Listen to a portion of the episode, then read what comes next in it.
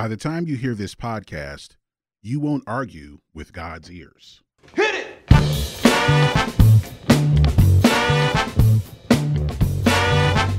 Quit it! Right, I need that pop, day up, pop, but day up from the top, day up, pop, but day up from the top. Understand? And drop before the beat. You dig it? What's it mean the top of the bar? It means on a downbeat. All right. Mr. Brown, Yes, Miss Hill. we rehearsed it just like you told us. We got it just like you like it.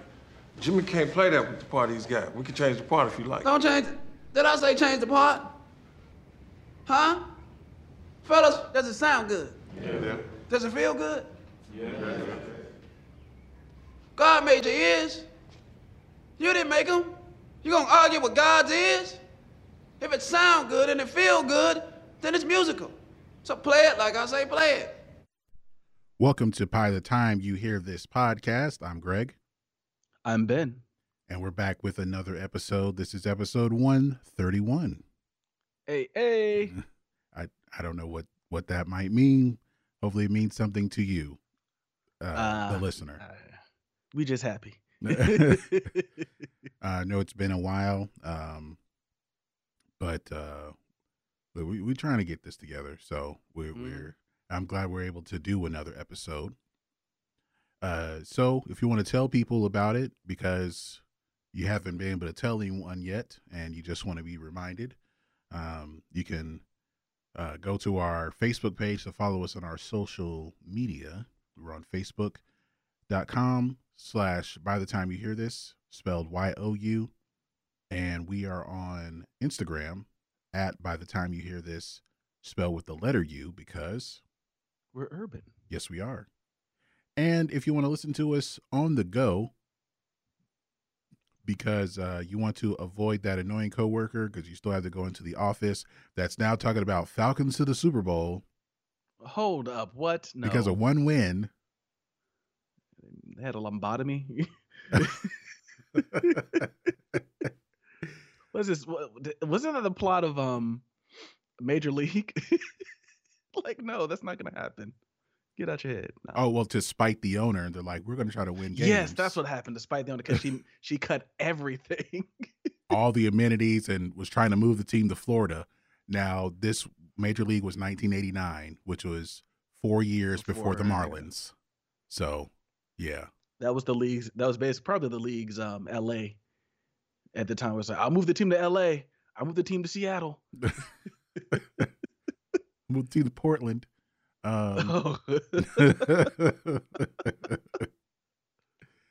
but yeah, you, hold on. Do you have any? Do you ha, do you? Are there people in your office that think that after one win? oh no, no, okay. I was gonna say like I thought you were with smarter people than that, man. Like, what is going on?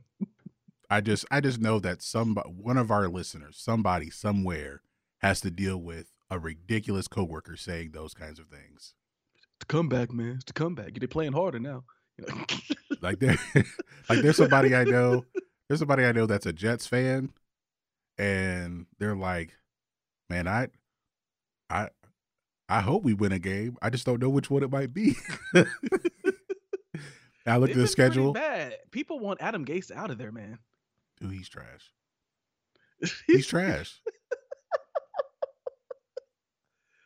Hey, man. It's uh, I was looking at the, you know, I was looking at the Jets schedule. They they have a bye week ten, and I'm like, they'll Mhm. win the bye week.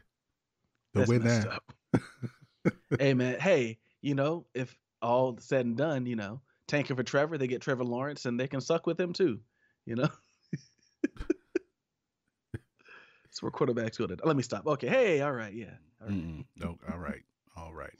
Uh, so you can listen to us on the go. Put your earbuds in, and uh, avoid that Falcons fan. You can listen to us on uh, if you have an iPhone, we're on the Apple Podcast app.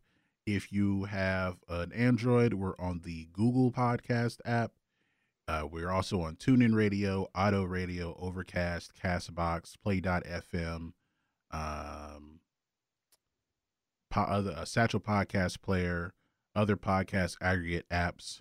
We're also on Spotify and coming soon, Amazon podcasts. That's the thing. Yes. Oh wow, Amazon is trying to take over the world, man. Yeah. So coming very soon to Amazon. Um, so look out for that if you uh, if you end up using that particular app. So um, we've been off for two weeks. Um, I don't know what there is to really pay attention to in music. In this Um, pandemic, these in this- uncertain times. Yeah, um, uh, Afropunk is doing some kind of virtual uh, performances, a series of virtual performances. Uh, there's been the Save Our Stages uh, charity event to help say to help the uh, smaller concert venues. Um, yeah, so there's that. If you know, if people have been looking out for that, and um, I don't. Well, I wanted to ask you, Ben. Have you been seeing any of those for your consideration posts on social media? Since we I talked about not. it last. I've been I've been looking out for them, but I don't think I follow the right people. So Hmm. I don't think I'm going to. Uh, it would have been sponsored post on Instagram, so it, it just would have. I guess because I follow a few uh, artists, then I'm getting sponsored posts from other artists that may Gotcha. have similar music. Um, Gotcha. Okay. So there's been a what I want to look at also is um, just something something quick here because I, I figured we we can easily talk about this uh, because of the Grammys and the uh, I guess the ballots or whatever are going out. So for the best new artist, there are 343 artists on the entry list Jesus. and the uh they've made their way through the first round of voting and the 20 acts that receive the most votes will move on to the next step which is the nominations review committee uh, which has met every year since 1995 to determine the nominations in the big four so um and it says here they they seek to weed out any nominations that might prove embarrassing to the academy if there was What such does that mean? it says if there has been such a committee in 1989 there might have been some discussion about the whispers within the industry that Milli Vanilli didn't sing on their album Ooh. uh so um and, and of course they seek to boost genre racial and gender diversity uh Okay. sometimes at the expense of mainstream pop acts last year lewis capaldi was not nominated but they but the, those slots for nominations went to the black pumas yola and tank of the bangas so they try to be so they don't get. Grammy so white. They don't, they don't want that. yeah at, at least the best new artist category Okay. Uh, this is the first year that they have gotten rid of a rule about the maximum number of tracks a new artist could have released and still be considered new. The rule had been 30 tracks, but when artists release, it says when they release, especially in the hip hop world, mixtapes and EPs so frequently, they can get to the 30 mark track pretty quick. So Gotcha. instead of raising the limit, they just got rid of it. Uh, so, uh, Young Boy NBA could be uh, one of the final nominees. He has released two albums, a compilation album, 16 mixtapes, two collaborative mixtapes, three EPs, and 14 singles. Since when? Uh, I this has to be within the last two years, year and a half. He's come out with a lot of stuff. He really has. He, he lives in the studio. It sounds like. um uh also Lil Durk who's on the song with Drake uh Laugh Now Cry Later um he's released 5 albums this is ridiculous. Like I I mean I don't listen to a lot of these artists, but the quality can't be up there. Like if you're just flooding the market with your material, the mar- the the quality cannot be good. I refuse to believe the quality is good. uh also um Black Bear has released 5 albums Car Seat Headrest I've never heard of this band they're on their 12th album and they are eligible Uh, Is Meg- this what Shelby Lynne was trying to tell us about? Yeah. uh, I think so. Yeah, because she she was a, she made seven albums at the time. And was very vocal about it. Anyone Yeah. who gets that reference, yeah, you're that old. Um, Yeah, that that was that was a while ago. That was That was about yeah, twenty that years was. ago, I think. at least, at least.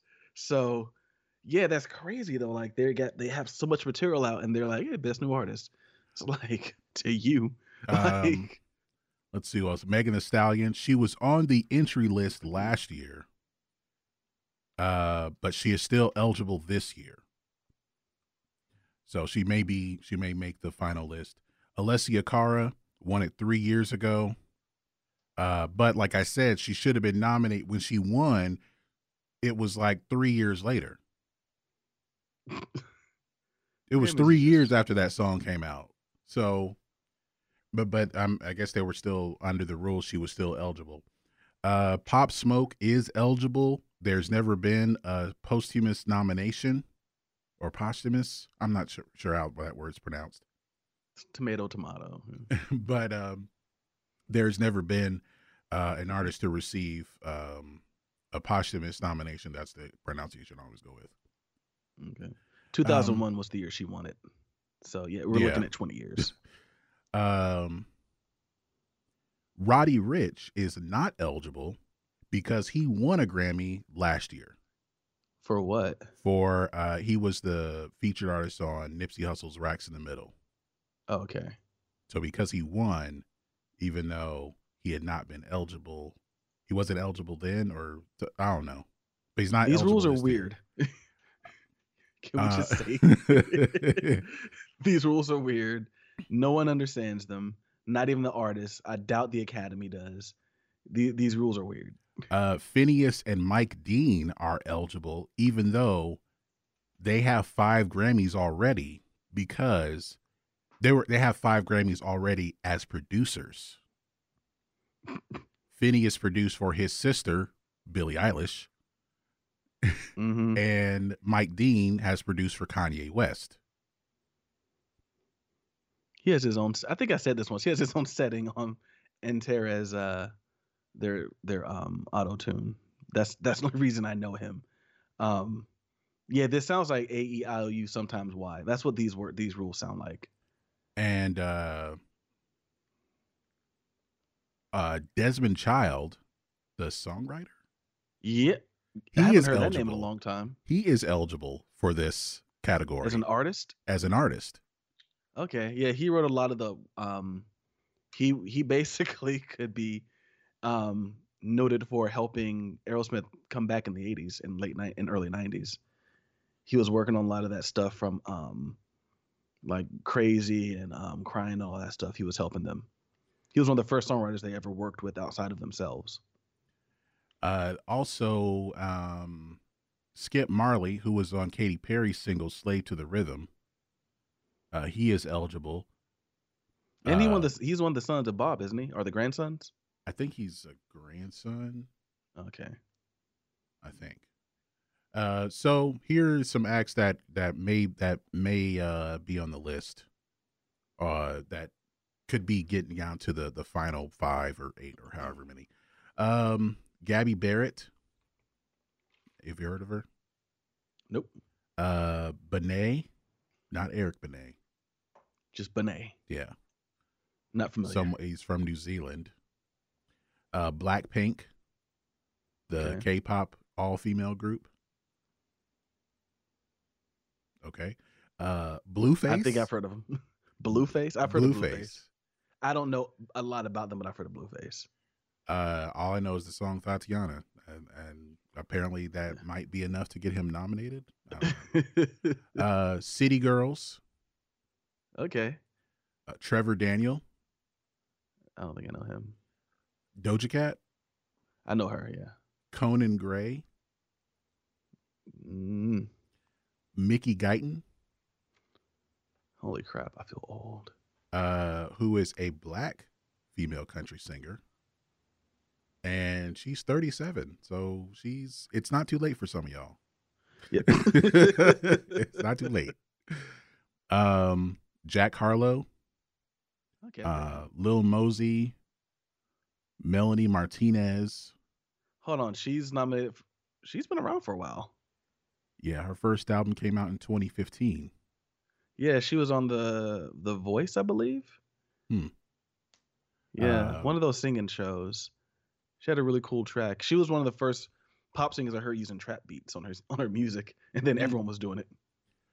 Um, of course, Megan Thee Stallion, NLE Choppa, Orville Peck, Pop Smoke, Rex Orange County, Saweetie, Super M, um, Surfaces, Tones and I. Oh, she had the song uh, "Dance Monkey." Have you heard that song? Mm-mm. It's a very, it's kind of weird, but it was a hit. Uh, 24kGoldn, Summer Walker, Morgan Wallen, and Young Boy NBA. Uh, Never so, broke again. Yeah. Um, It's a lot to go through, you know. yeah. So we'll we'll see how how that goes. Uh, I don't know if Lewis Capaldi will be eligible because he might have been nominated for one last year. I don't know, but anyway, uh, let's get to the Hot 100. Uh, get to these charts. Uh, number one this week is the song "Mood" by 24kGoldn or 24 Karat Golden, featuring iann dior. I've listened to this song. Um, it sounds like a song uh, if if uh, Dr. Luke or Benny Blanco or Stargate tried to do trap. Like it sounds really super poppy. oh, I want to hear it then. I need to check this out. So that's number one this week. Um, number two is is WAP. I gotta pronounce it correctly. Cardi B and Megan Thee Stallion. Number You three. don't want to get canceled. number three, uh, Laugh Now, Cry Later, Drake and Lil Durk. Number four, Blinding Lights by The Weeknd. Number five, Dynamite by BTS. Number six, Savage Love by Jawsh 685 and Jason Derulo. Number seven, Rockstar by DaBaby featuring Roddy Ricch. Number eight, I Hope by Gabby Barrett featuring Charlie Puth. Number nine, Watermelon Sugar uh, by Harry Styles. And number 10, Lemonade by Internet Money and Gunna featuring Don Toliver and Nav. If I didn't read, if I wasn't reading that, I would have thought that was a joke name that you made. The name The Internet, Money. Thought- I would have thought you made it up. Um, uh, because of TikTok, uh, a song that has jumped back up, "Dreams" by Fleetwood Mac. That, my friends, is the power of social media. An album that came out in 1977. what the hell? That's crazy. Have you seen I- the video? I've seen the TikTok. Is it uh, was it Mick Fleetwood uh, drinking cranberry juice uh, while Dreams is playing? Someone I That's didn't know the- it was Mick Fleetwood. Oh, that that's a video I saw. I saw it was him. I didn't know if he started it. No, some But was I- just but Hispanic the- guy. the The trend is supposed to be you're as if you're floating if you're on a skateboard or a bike or in the back of a truck while Dreams is playing and you drink cranberry juice straight from the jug. I never stopped believing in and this song I still play it at shows. I never stopped believing. I when I saw it, I was like, I wonder if I had anything to do with this. I'm kidding. I did not think that. I had no clue what it was until I saw the videos. Um, and I just I think that is so awesome. I am so happy that a new generation is discovering such a great song. That makes me very happy. Yeah, I, I still don't have hope, but it's nice to see. Yeah, go check out. And we did a we did a um Yes, an we did an episode about the album rumors. Um, it's called uh, I think it's the, the episode is called "Let Me Do My Stuff." do my stuff. Yes, the opening track. Yesterday's news. It's a good song. All right, let's look at the albums. Uh, number one this week is "Shoot for the Stars, Aim for the Moon" by Pop Smoke.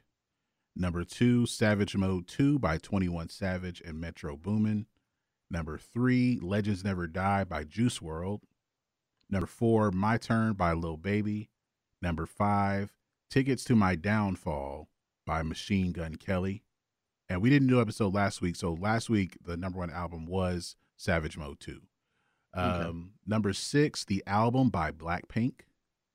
Number seven, Rumors by Fleetwood Mac. It's back. it, it is back. It was number 13 last week. So people have been streaming it or buying it or whatever. So That's mind blowing. people are people are discovering how great the album is. So that's that's pretty cool. Power man. the power of social media. um, number eight, Hamilton, an American musical, the uh, Broadway cast recording.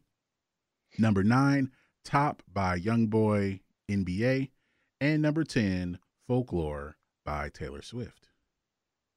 All right, let's look at the Artist 100. Top 10 artists uh, based on social media um, conversations, album sales, and radio airplay. Number one this week is BTS. Um, I guess still having the the remnants of their Fallon week. uh, number two, um, I'm surprised they aren't number one, but no, it there's a reason why they're number two. Van Halen, we know the rules. We- yes. Uh, number three, Fleetwood Mac. What year is it? 1982. That's what year it is. Uh, number four, Juice WRLD. Number five, Pop Smoke. Number six, The Weeknd. Number seven, Luke Combs. Number eight, Harry Styles. Number nine, Blackpink. And number 10, Post Malone. So I've got to wonder now because one of two things I think is going to happen, and this fits into what we're kind of talking about today. Which of those two bands do you think gets a biopic first? Because Um, they're, I mean, strike while the iron's hot. I mean, I know with Van Halen it might seem a little awkward to strike now, but Fleetwood Mac also alive, and they got a story that's very Fleetwood. Mac would be, I think it would be difficult because they're still alive. Hmm, good point. because They're I, i'm sure they want to be lot of things be involved. They want to be at least producers or something. they want to make sure the script is right. That they don't look Um, bad. That's part of what I. It was hard to get around on Straight Outta Compton because Dr. Mhm. Dre and Ice Cube produced that film. And um, it's like, I didn't beat no women. Sure, you didn't. um, uh, so I, I would like to see Van Halen, but Me too. I That would be the more interesting one, I think. What would be difficult is getting do they want to let out like what really went on as far as why David Lee Roth was kicked out of the band in the first place Mhm. and you know what and then the Sammy Hagar uh era and how maybe fans reacted and then kind of the back and forth. I mean that would make compelling a compelling story. But Mhm. do they want that part of the story to be told, you know? Who knows? I would be it, that would be the one I would prefer to see. Um, just because I'm I'm I mean I like both bands a lot. what but what should be done yeah. though with Van Halen is just like with the uh BET did the new edition story. I Mhm. think VH1 could do the Van Halen story and make it a three And break it up event. make it a, a limited series. and then and then you also do like they did with the Bobby Brown story. The David Lee, I the David the Lee David Lee Roth Roth. story. Yes, the, I when he goes solo. What? I don't care about that. The David Lee Roth? Psh, No. great. I don't care the about that David Lee Roth story. story. Uh, he goes solo and he's only like mildly successful. but he acts like he's really successful anyway. Like, oh man, that'd be funny. I Mm-mm. think he had like what a few hits maybe as a solo artist, and one of them was basically a cover. So it's Yeah. like, it's like, yeah, okay, well, you were sort of you were sort of successful. Maybe you should have stayed with Van Halen. anyway um so those are the charts um well uh Just think, kids, if you can get on TikTok, you can yeah you can make that song. money. I mean, the the biggest song of last year was because of mainly, well, initially because of TikTok. TikTok made the Yeah. song famous. We're talking about Old Town Road. Yeah, I mean it was it's going back as far as I guess initially with Whip and Nae Nae, and then Yeah, Black that was Beatles. on Vine. Like you can, yeah, like the services Vine have changed, Instagram. but the results are the same. If Yeah. you can get on the service that all the kids are using, even if you're a 30, 40 year old album, you can still get some play. You just got to get in there somehow. So I'd be curious to see if this happens again with another older song, with maybe newer songs being played out. I'd be curious to see. I I, I don't think this is the last time this happens. I'm just I don't know who it's going to happen with, but I don't think it's the last time it happens. Yeah. Um I mean it just and but you you it's hard to you it's hard to predict what the song's going to be. Yeah, who saw like no one saw this in the year like 2020. Like, oh yeah, Fleetwood Mac's gonna get famous again. Like, no, no, they're not. and then it happens. Yeah. Um so Ben, tell us about your earworm of the week. Um, so I believe this is their second song on the list. Um, it is a band called The Wildlife. Um, I don't think they're signed. They're an indie band. Ooh, I'm cool. I'm listening to indie. Um, they're an indie band. I don't know where they're out of, but I really like. So far, I've liked just about everything they've done. Um, this one's called I Don't Mind. The first one I had on here was called New Meds. Um, wherever I mean, however they are signed or whatever, or whatever they're, however they're represented, I should say, they make it onto those sponsored playlists. So like I found them initially on that pop rocks play pop rock playlist from Spotify. So in any capacity, they're big enough to get on those. So um but yeah, I really like this song. It's called I Don't Mind. All right. And we're gonna play that right now and we'll be right back.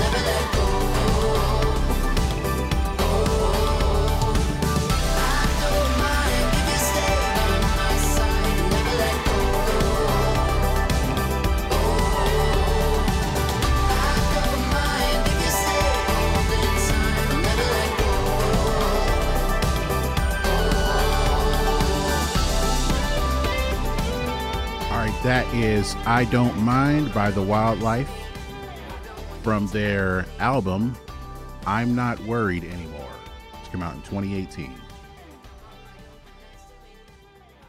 And you can find that song along with our other BTT YHT earworms on Spotify. So search BTT YHT earworms and you'll see every single one, uh, with the exception of um, what was the one band that was taken away? Like Hot Rod Hearts came back, but they took off another one.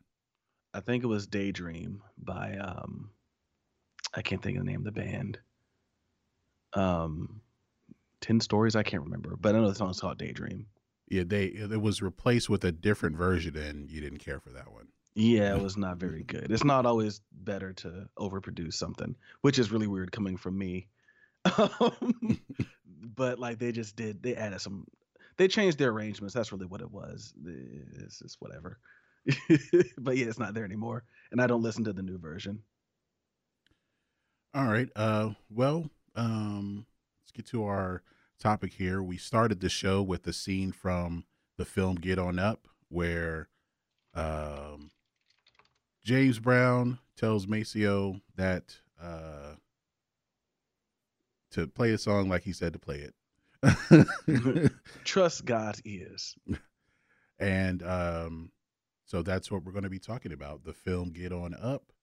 Um, I I thought about doing this as a topic uh, after Chadwick Boseman's death. It's something that I thought we thought about doing like the whole time we we've been doing the podcast. Um, I was iffy about doing it immediately after Chadwick Boseman's death, um, but I waited, um, and just felt like this was a good time, um, and also not to step on the you know, not to be insensitive or it might come off that way because Nelsan Ellis, who played Bobby Byrd, he passed away a couple of years ago as well. All right, so um, let's get into talking about this film. Um, so I got I have some notes, Ben. As do I. I hope you have some notes. Yeah, I went back and rewatched it. So I mean, I saw it many, many years ago. I want to say two apartments ago, but um, yeah, I saw it a few living situations ago, uh, shortly after it came out um, on HBO, which is still there, by the way.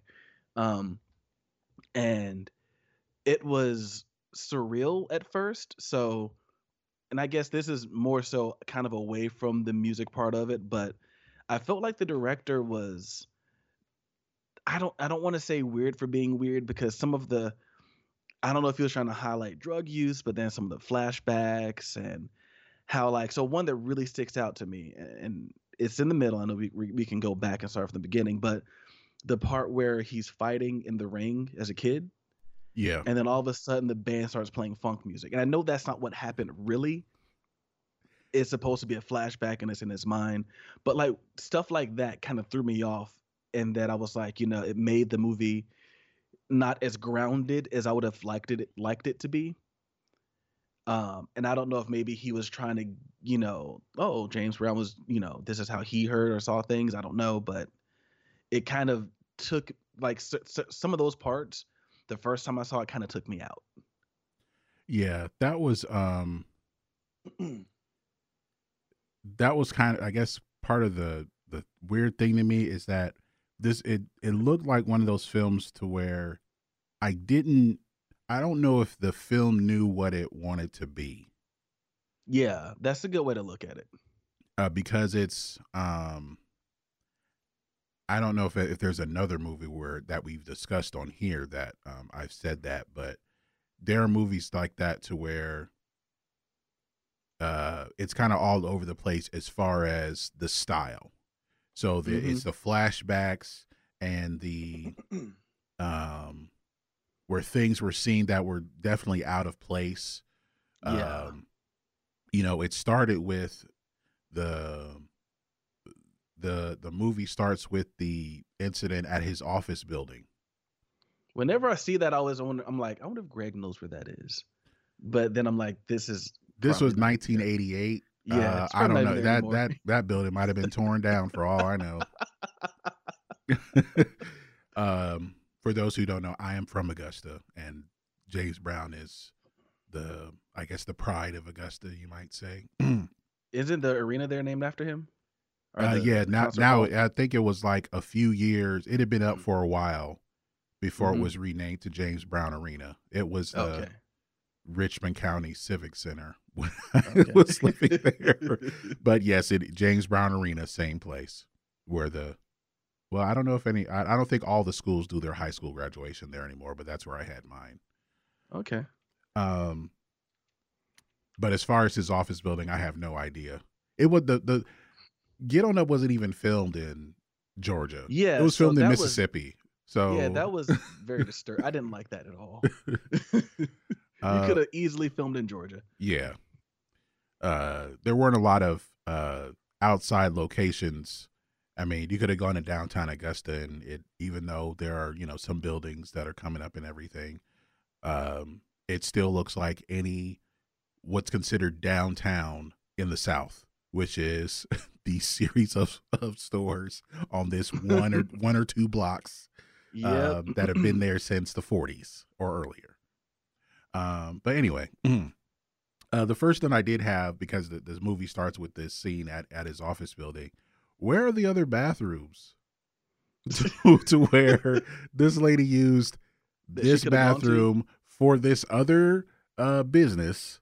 Mm-hmm. You know, it this was um it was a shared office space, I guess, but uh yeah, that didn't um I was wondering like where are the other bathrooms to where like, you know what, this is the fancy one. So Yeah. she used that. um Oh man. What was up with that jumpsuit, man? Seriously, the the green- green velour. green velour. Hey, I, I expected I expect nothing less from Mr. Brown. nothing less. Um, So, what was your first thought though? Like seeing him as James Brown. uh, well, at first I like uh, okay, he doesn't look like him at all. Um, Other than the hair, uh, he got they got the hair, and he's dark, Um, dark skin. So that's know, not dark enough, not no. not quite. Um, They did their best. they yeah, I mean maybe he was the only one they found that could like kind of dance like him. So So he trained. apparently, he trained a long time, like six Yeah. months, to be able to dance and sing and everything. So yeah. he put in some work. um i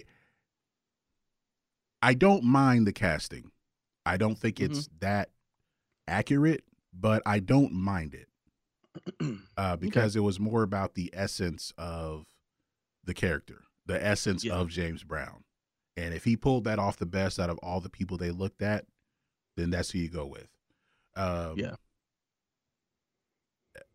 and i felt that he was also like too he might have been too big to play him as far as like his stature because I mean physical stature. Like I Yeah. said, James Brown's Yes. five six. Yeah, Um Chadwick Boseman's like six feet tall. Yeah.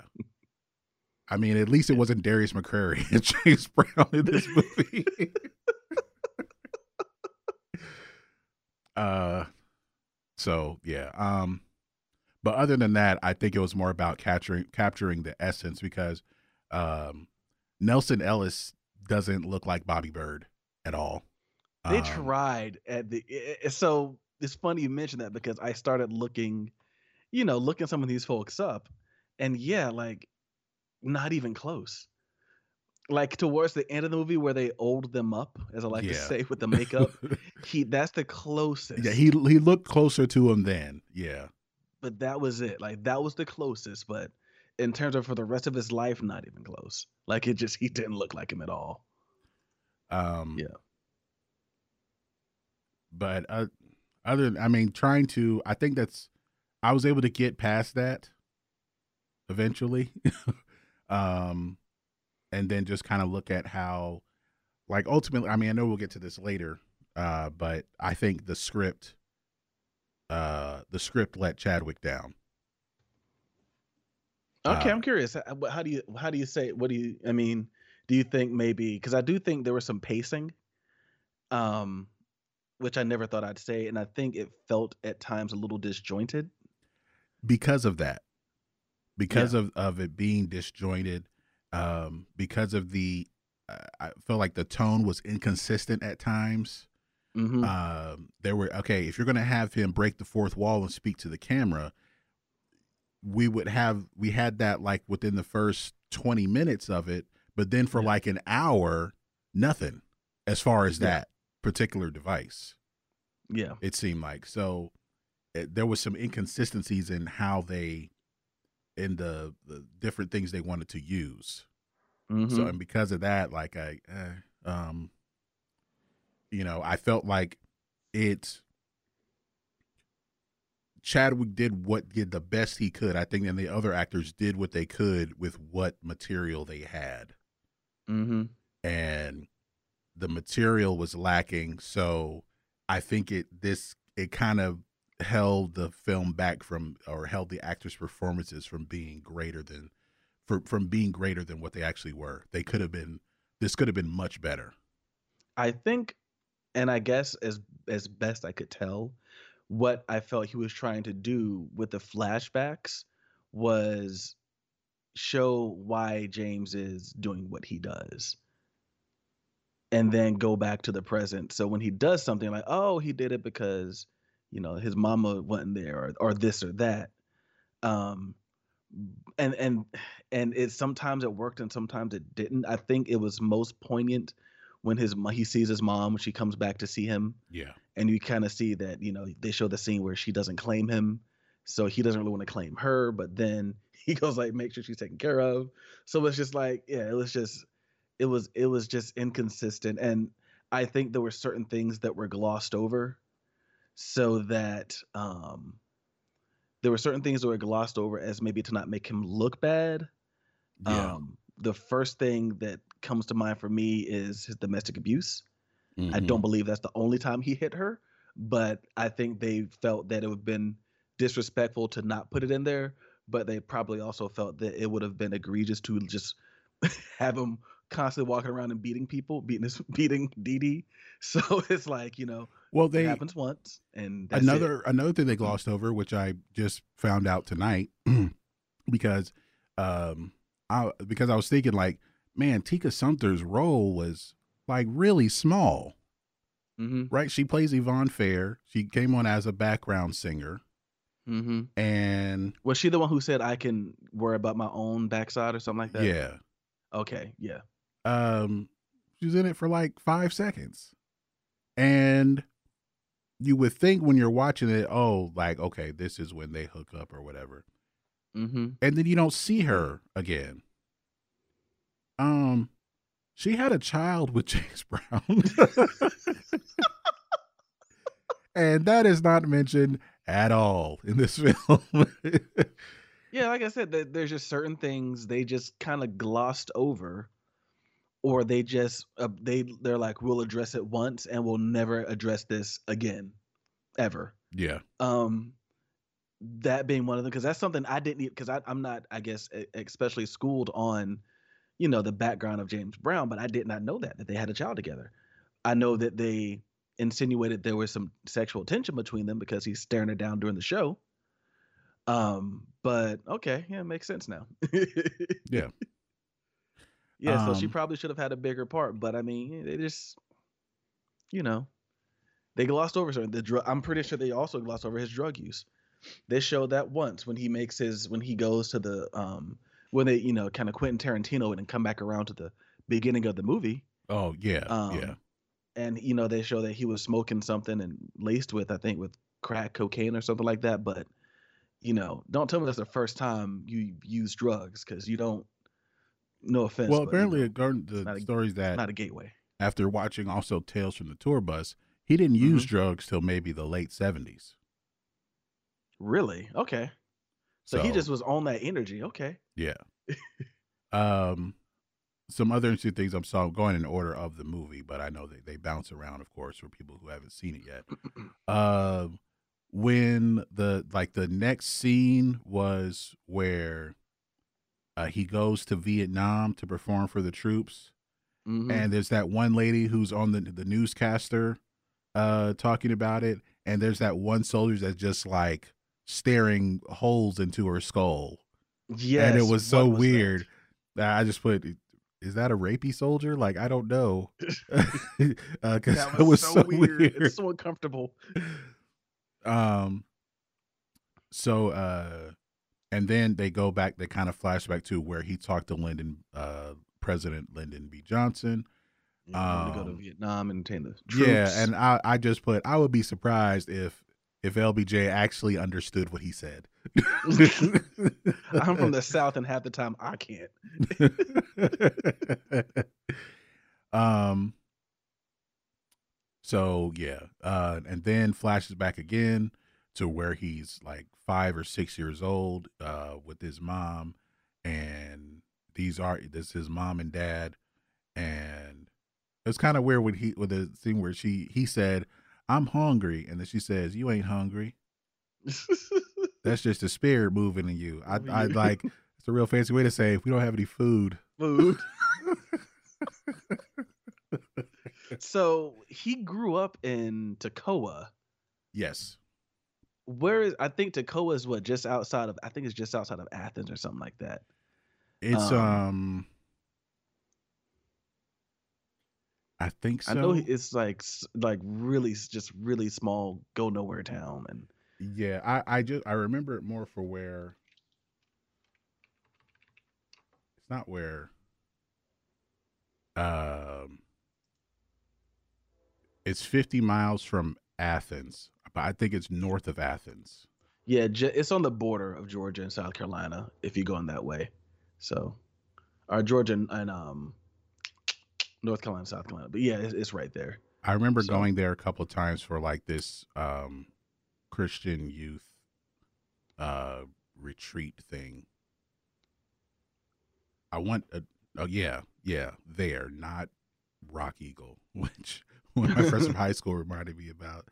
Uh apparently um I know this is unrelated, but he's talking about when he went to a different middle school than me, but we went to the same high school and he said that um when he went there was this game where the kids had to run from they're running from the slave catchers What? and if they froze then the slave catchers couldn't quote unquote see them so they had to freeze so the slave catchers wouldn't get him and he got caught because he just kept running so What in the Um, world? yeah, I I don't. um, it became a story on the local news like a few months later, but yeah, Okay. I was like, I went to Rock Eagle and we didn't do any of that, so so they must have stopped by the time I, I went there before. So, um, but anyway, um, then they flash forward, back forward again. Uh, the this was on the when they performed and they wanted the Rolling Stones to close the show Yeah.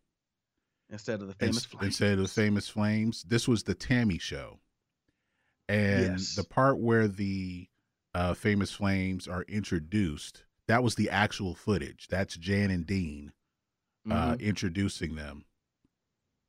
Um, what was weird about that scene is like when he finds out that they're gonna, the Rolling Stones are gonna close the show, and then Bart is like, "Oh, they never heard of these guys. No one will care who they are in a year." I'm like, okay, if no one cares who they are, why are they closing don't the downplay show? them. Like it's okay. Like you, you're downplaying one of the greatest rock bands, and oh, no one's gonna know who they are. And it's like, but it pauses like, but people did not forget who they were. They went on to become the Rolling Yeah. Stone. Like it's we know who they are. Um, and it's funny because you know Mick Jagger's a producer, and it's just like when James walks off stage, because I, I know he had to sign off on this. They have this. They they're in awe. They look like they're in awe. I'm like, oh wow, Yeah, who is this black man who can? I mean they they love the Rolling Stones. For people who don't realize this, they love R and B music. yeah. They love it. I mean, they named themselves after a, A after Muddy blues Waters song. a Muddy Waters song. So yeah, they love R and B and blues and all that stuff. So it's no surprise that he would, you know, and I and I do wonder if they were really as wide eyed. It just felt like they were playing it up for the camera. He goes, "Welcome to America." it's like, all right. I think the guy who played Mick Jagger is from like Florida. so the good thing they didn't ask him to open his mouth. Um, So they but I thought that was a yeah, go ahead. Huh? Yeah, go ahead. well, go I thought that was a great scene though, like you know, recreation of of that performance, and that's one thing I think that kind of sticks out in my my opinion. My favorite parts of the movie are the performances. Yeah, the Um, performances they were great because Yeah. it, like I said, it didn't. I, I he looks nothing like James Brown, but he captured the essence of James Yeah. Brown, Yeah, and that is what uh, I guess that that will be the more important thing in this regard. that's what mattered. Yeah. Uh, so we fly after that flash back to Little Junior. Uh, which was because, um, uh, Joe, Joe, the, the scene before, Joe comes home and he's talking. She's like, "Where you been?" He's like, "I've been." I don't know what he said he was doing, but it was, sounded like work. She didn't believe him. Mhm. Um, and then uh I guess after the the T.A.M.I. show performance, he uh she goes to leave and he's like, "Yeah, take take him with you. Like take James with you." And then she kept walking and then she came back to take him and then he's like, "No, no, you're not taking him." Like, "Well, what is it?" What what do you those want, Joe? scenes just felt was so so weird. weird. Yeah. Like the early scenes when he's a kid, they just they felt pigeonholed, man. Like that just I was like, what am I getting from these scenes? that he had a crappy he had crappy parents that didn't want him. yeah I don't- I, I I, I guess um uh so joe who had been beating james i guess uh joins the army he may have also been in the navy because i saw a picture and he had it on u.s navy uniform so he i don't know if he did both or what See, I wouldn't I would not have picked that up. I, I saw after I watched the movie, I, I you know found some things, some other things. So Okay. James is sent to live with his aunt Honey, who run, who runs a brothel. Pretty girls and whiskey. Pretty girls and whiskey. Um, and uh, uh, and then at this point, I made the note. Um, the first twenty minutes were just a series of moments. hmm and not necessarily a story. Um, because I needed, there should have been more context with the uh when he's doing when they do uh, I Feel Good. That was for the uh, movie called Ski Party. Okay, so that scene is one that stood out to me this time and the last time I watched it. And that do you think he felt like he was a sellout at that point? Uh, I think that's when he started to notice because in other there was a scene later when he uh when he does when when he's talking to Bart about that on the plane. Yeah. Going to see the president. Yeah.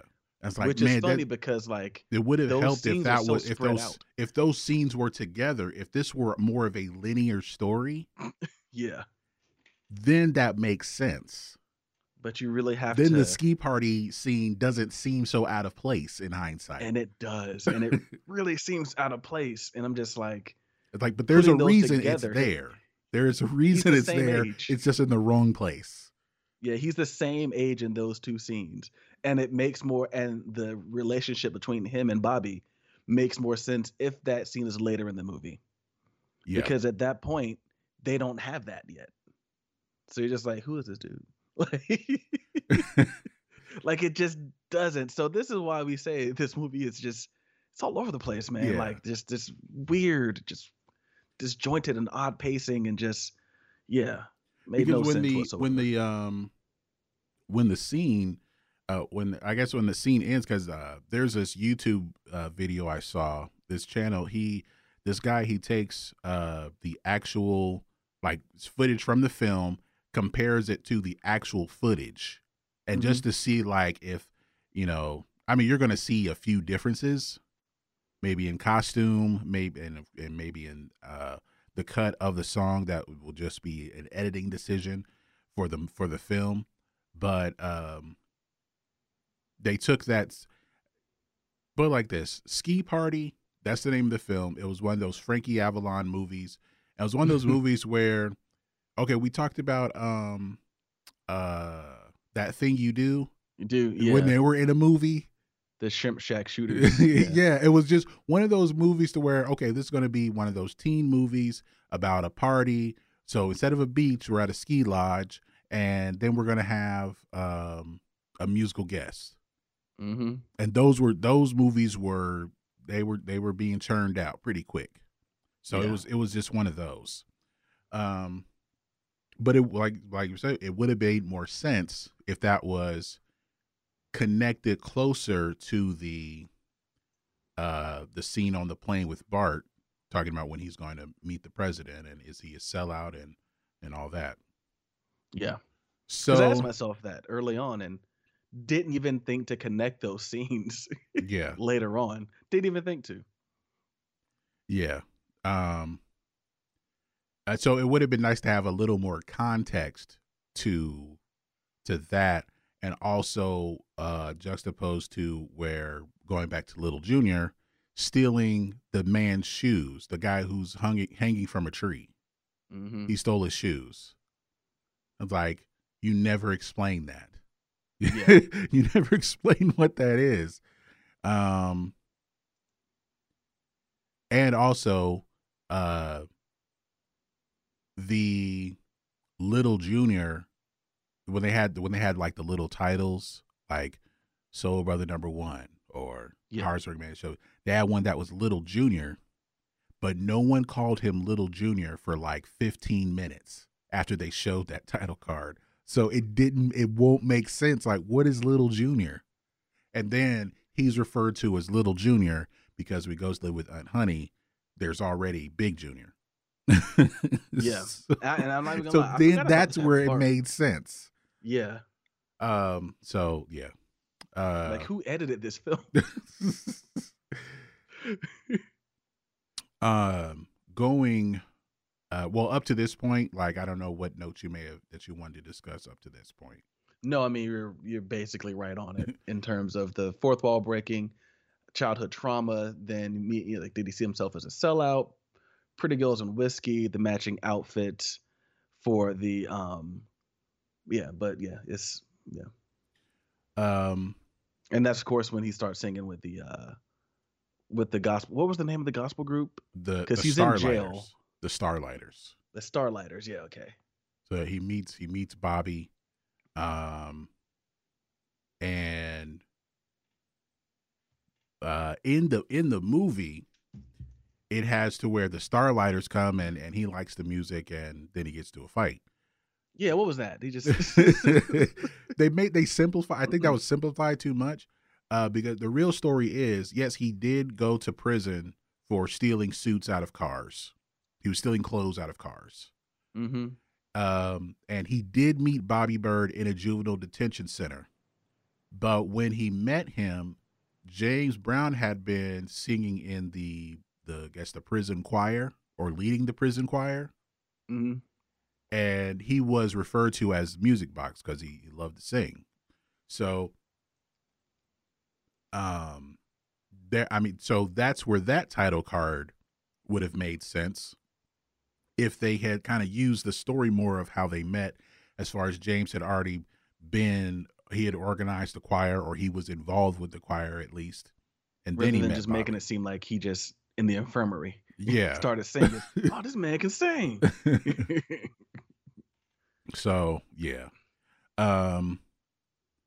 Now Maybe they we should uh we should remake this with our script or even do a cut because it's just like the because I thought it but now that, that we're actually discussing it out loud I'm like man there are a lot of misplaced scenes just in awful order yeah. awful order Um. So, uh, Bobby, um, helps James get out, and because he had to have a, a place to live and a job, um, and they have they have the the Starlighters group, and they had been messing around with a song called Caledonia. Caledonia and uh, I don't know if the if it's at, uh, like the the real story that I've that I've read is that Little Richard and James Brown, yes, they did know each other, and Little Richard convinced James Brown to record a demo. Uh, so I, I, did wonder how much of that story was true I don't know if the story is Little Richard's doing a show, goes to take a break, and then the, and then and then they the now the famous flames take the stage while he's on a break. I don't know if that's a story that that's that's possible. I I mean I I would think that's possible, but I don't, I don't know. Um, yeah but I they thought did that know was each actually very interesting to see like the boldness. Yeah, you just go up there and be like yeah I did I did I did make this note. Little Richard is not a fighter. No. he was not He a said- fighter. come see me at work He's like, no. What's your name? Who is you? um. So yeah. Um. I did not realize though, going back and watching this again, I did not realize that was actually really Little Richard. I was like, oh, someone's covering Little Richard. It's like, oh no, that's actually Little Richard. Oh, okay, that's cool. That's cool. Um, and then I was like, why is he working at a burger joint? but I was like, oh, he hasn't made it yet. Okay, Yeah. and that's just me not realizing how close, I guess, in age they were, proximity and all that stuff. You know, from the Yeah. same state. You know, probably playing not not probably playing some of the same places, but not realizing that yeah, they basically came up around the same time. So that was just funny to me because I had that realization like this is actually Little Richard, and he is telling him how to get a record pressed. And everything. He's like, "You got a Uh, hundred dollars? No, steal it, rob a man." Robert Lickstone. Rob a liquor store, yeah, rob a liquor store. That was probably one of my favorite scenes because just like the guy they got to play him just oozed charisma. It was great. Yeah.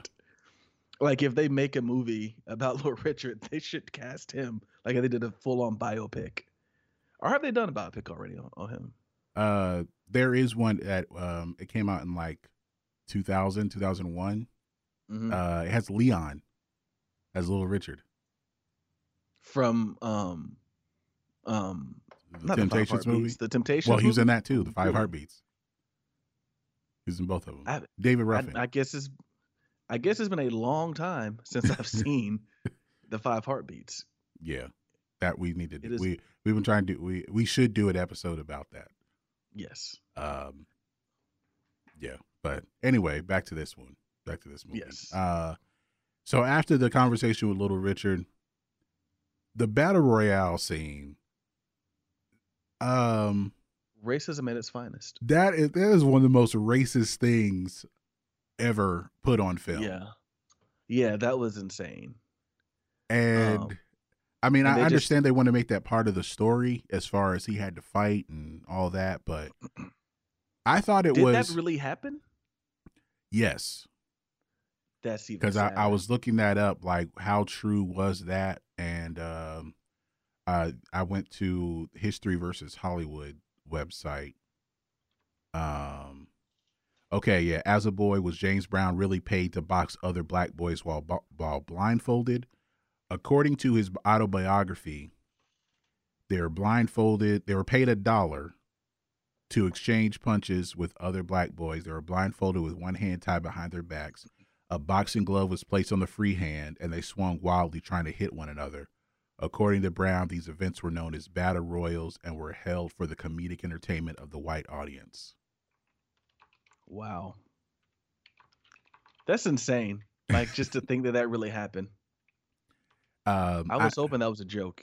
and I thought it was. I, I, I, before I saw that, I thought it was stolen from the Little Richard movie with Leon because there's a scene early on, like as a child, where he had. I think he was the only boy, so his sisters would dress him up, put on a dress, put on, put him in makeup and all that. And then when his father saw that, they made the scene where he he uh dragged him to a, a like a boxing gym mm-hmm. put him put some gloves on him and made him fight this other kid his same age like Mm. um to like toughen him up so i didn't know if that was like stolen from the little richard movie or not but according to the book that really happened Well, that's crazy. yeah that is that is insane um Yeah. So, um, what was the next? Oh, so the scene that you that you were the part you were talking about where he gets knocked down and then he's looking at the band and then all of a sudden They just start playing the funk the funk just appears to him as a six year old. Yeah. It just it was weird. I didn't understand that scene. And yeah. I didn't I just did not understand that scene. uh, it needed more a little more context, you know. Um, Yeah, that that part made no sense at all. I think they were trying to maybe they're trying to make it a little fantastical, but like, like I said, the tone was inconsistent throughout. Yeah, and and I agree. Maybe they were, but you're right. It just didn't. It didn't fit. Just did not fit. Um, I also had the note of Velma, which was his first wife, who had his first child, was not that important to the story, and I thought that was weird. Yeah, because I forgot about. I didn't realize. I didn't think about her until she shows up at the um at the private jet. Yeah. I was like, oh wait, yeah, he this is not his first wife. Yeah, and this kid has what looks like herpes on his face. Um, I Well, forgot I- what I they said it was, but it looked gross. it was some disease, but the, the the way that the makeup was done, I just thought, oh, he got into a fight at school. At first, that's what I thought too. That's what like, it oh, looked like. You know, It yeah. didn't look like, you know, some like weird uh skin condition or whatever she Mhm. said it was. So it didn't look like that. It just like he got into a fight at school. Um, Yeah. But her not being part of the story uh, was was weird to me because they made it look like um, he had to choose between Yvonne, played by Tika Sumpter, and Dee Dee, played by Jill Scott, and he chose Jill Scott. That's his first marriage, even though he had mentioned he was marrying Velma. So Mhm. it, was- it disjointed there. Yeah. Yeah. Um, I wrote yeah. ju- these, and I don't remember why I wrote it. These old juke joints, um, and I think that was one of the one of the performances of the Famous Flames. But then right after that, I wrote his Wandering Eye, and I wrote that because of his when he was in the um, ah God, where was he in the um diner? oh ordering a donut. yeah. and it's just like he looks at everything that walks by. And I remember in that instance, I looked up how many wives does he have? When I, really should have looked up how many baby, how many babies he have wandering out there because he just, you know, I didn't realize he had a with Tika Sumpter. Didn't realize he had a, a kid with her character. They So, they didn't they didn't mention that at all. Yeah, they- I it didn't was even know never that. So mentioned. it's like, huh? Crazy. Um, so I believe this was Ralph. Does he play Ralph Bass? Yeah. So Ralph Bass finds them in the diner. Uh, they record "Please, Please, Please." And oh yeah, I uh, got some funny. I got some notes here about that. the only note I had was it's not about the song because I remember It's- on um I remember watching Comic View growing up, and I think it was Luenell. If it wasn't Mm-hmm. Luenell, it was Miss Laura talking about James Brown about how like he's not the greatest lyricist in the world. No. Talking about please, please, please, and it was like he was writing it down and just kept writing the word please. but it's not about the song. Uh, that's the note I had because it was more about the performance, and fortunately, that is what Ralph Bass saw. But go ahead. Well, my note was, um, and this brings back memories of Bill Burr, um, the record producer who represented all of the racism in the world. he was the big, over the top, they, and they they dialed him back a bit later, with the few times you know the little bit he was in the movie, but like they just have him throwing out n words right then and there, and it's just like he represents. There's a he Bill Burr clip about this. All the racism. There's a Bill Huh? Burr clip about this movie. No, no, just about Oh. movies like that in general. From like I think it was like his second stand up special. Oh, where he was like, talking about like uh Get out, Get out of the pool. yeah. He represents he's like real racism is sneaky. You check to see if the coast is clear. Like I was like, this guy he's the one he's a loud, unabashed racist who doesn't care if people know that he's racist. He just doesn't care. He's Get out of the he's pool. representing that. Get out of the studio. Like he tried to kick. He didn't want him in. He's like, this isn't a song. A song has a verse, has a chorus, It's not just a singing. They're just like- saying, was like, please, okay. please, please. And it's just like little did he know. little did he know. But it's I was just like, yeah, that's yeah. And then he he tones it down a little bit later when he's like, you know, you, you can't do um you just doubting him. You can't do a live record. That's just too yeah, expensive. that, that was another note I had later. The white man always trying to shoot down a black man's ideas, Mhm. just trying to shoot him down. and it's yeah, like, we should do a live album. Oh, no one does that. He was in the Blues Brothers. Just ask Dan Aykroyd. he was one of the Blues Brothers. He knows. Why don't Why don't we Um, just take the gate and and we you know we can pay somebody less to promote?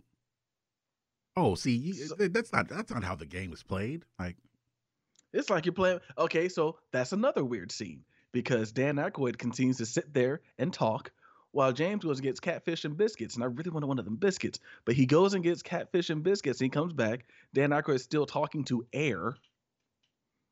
And then he comes back and sits down. And then they, you know, realize that the plan is going to work. And Dan Aykroyd eats catfish. and it's just like, okay, well.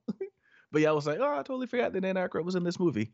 Um, small part, but very good. Uh, well, not small part. I mean, he's not in the movie a long time, but um, he does well with what he does because he's Dan Aykroyd and he's awesome.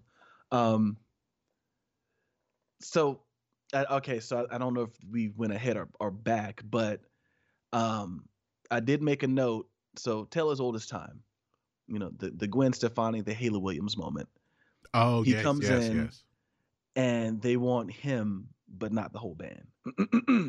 and I felt that I think he actually he did something that I thought was selfless of him and not something that they really expound upon in the movie in that he basically says if you want them you if you want me you got to keep them find a way to keep them and a lot of people don't do that Yeah. um or if they do they tell you to hang back for a bit and i'll get you when i you know i.e someone like eminem and d12 like you know how long did it take for us to hear about d12 um of course in the case you know gwen stefani and no doubt you know they you know she went she went solo and eventually you know forgot about them but you know it wasn't like they were trying to you know hey we only want gwen up front but that was done with hayley and and hayley did something that was very similar to this you know gets a record contract with columbia and the rest of them are you know signed with fueled by ramen.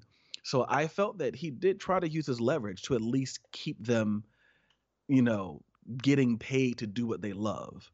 But uh, while also understanding there's no way they're going to make the famous flames equal in all of this and i thought he did his best and i thought that their egos got in the way. They walked out of what could have been a really great opportunity. Bobby Byrd of course you know we see he stayed. Uh, of course another disjointed part of this movie. I don't think i realized that until much much later that he had actually stayed.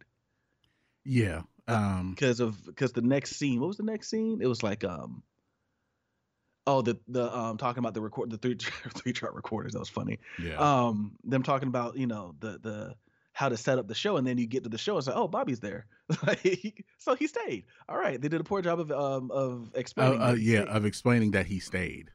All they did a very poor job and then i was trying to look at the rest of the band i was like did anyone else i couldn't tell because they just don't address that Well, I mean, I guess you, if you knew, if you recognize the faces like Aloe Blacc and Keith Robinson are Mm-hmm. are were part of that group, um, Yeah. and and then you don't see them anymore.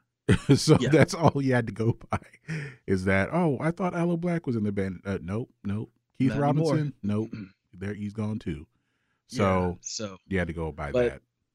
felt like it was a tell as old as time and i thought that that was a pretty good part of it of the movie how they addressed that and the fact that that's you know you know when we get really talking about music here that's something that happens you know there's a lot of bands out there a lot of groups out there that don't make it because there's one as they said powerhouse talent and frankly we don't need the flames but james in, insisted on it being done this way he used his leverage used his privilege as a performer and said, if y'all want me, y'all got it. And even they didn't they didn't even want that, but it was like Bobby kind of recognized it later when he's talking to uh, Craig Robinson's character. He's like, You've been here long because you his best friend. He you to him like that? He talked to you like that? And he's like, Hey man, James is a genius. He's on this great journey and he's taking us with him. So he was just kind of resigned to be like, Hey, bro, I get it. I ain't James Brown, but I don't mind riding his coattails. Yeah. makes me- um, if it makes me a living. the it also showed to me that the dynamic between uh James and Bobby changed. What also might have made a better film is their friendship and how it changed over time with James becoming a star and Bobby just being along for the ride Mm-hmm. and not wanting to disrupt anything. Um, because there's also, you know, when uh, Bobby, you know, he gets with Vicky, they end up being they end up getting married and everything. Uh, like I said on Tales on the Tour Bus from the tour bus, Vicky is a background singer and James Brown was in love with her, but she was already with Bobby. Mm-hmm.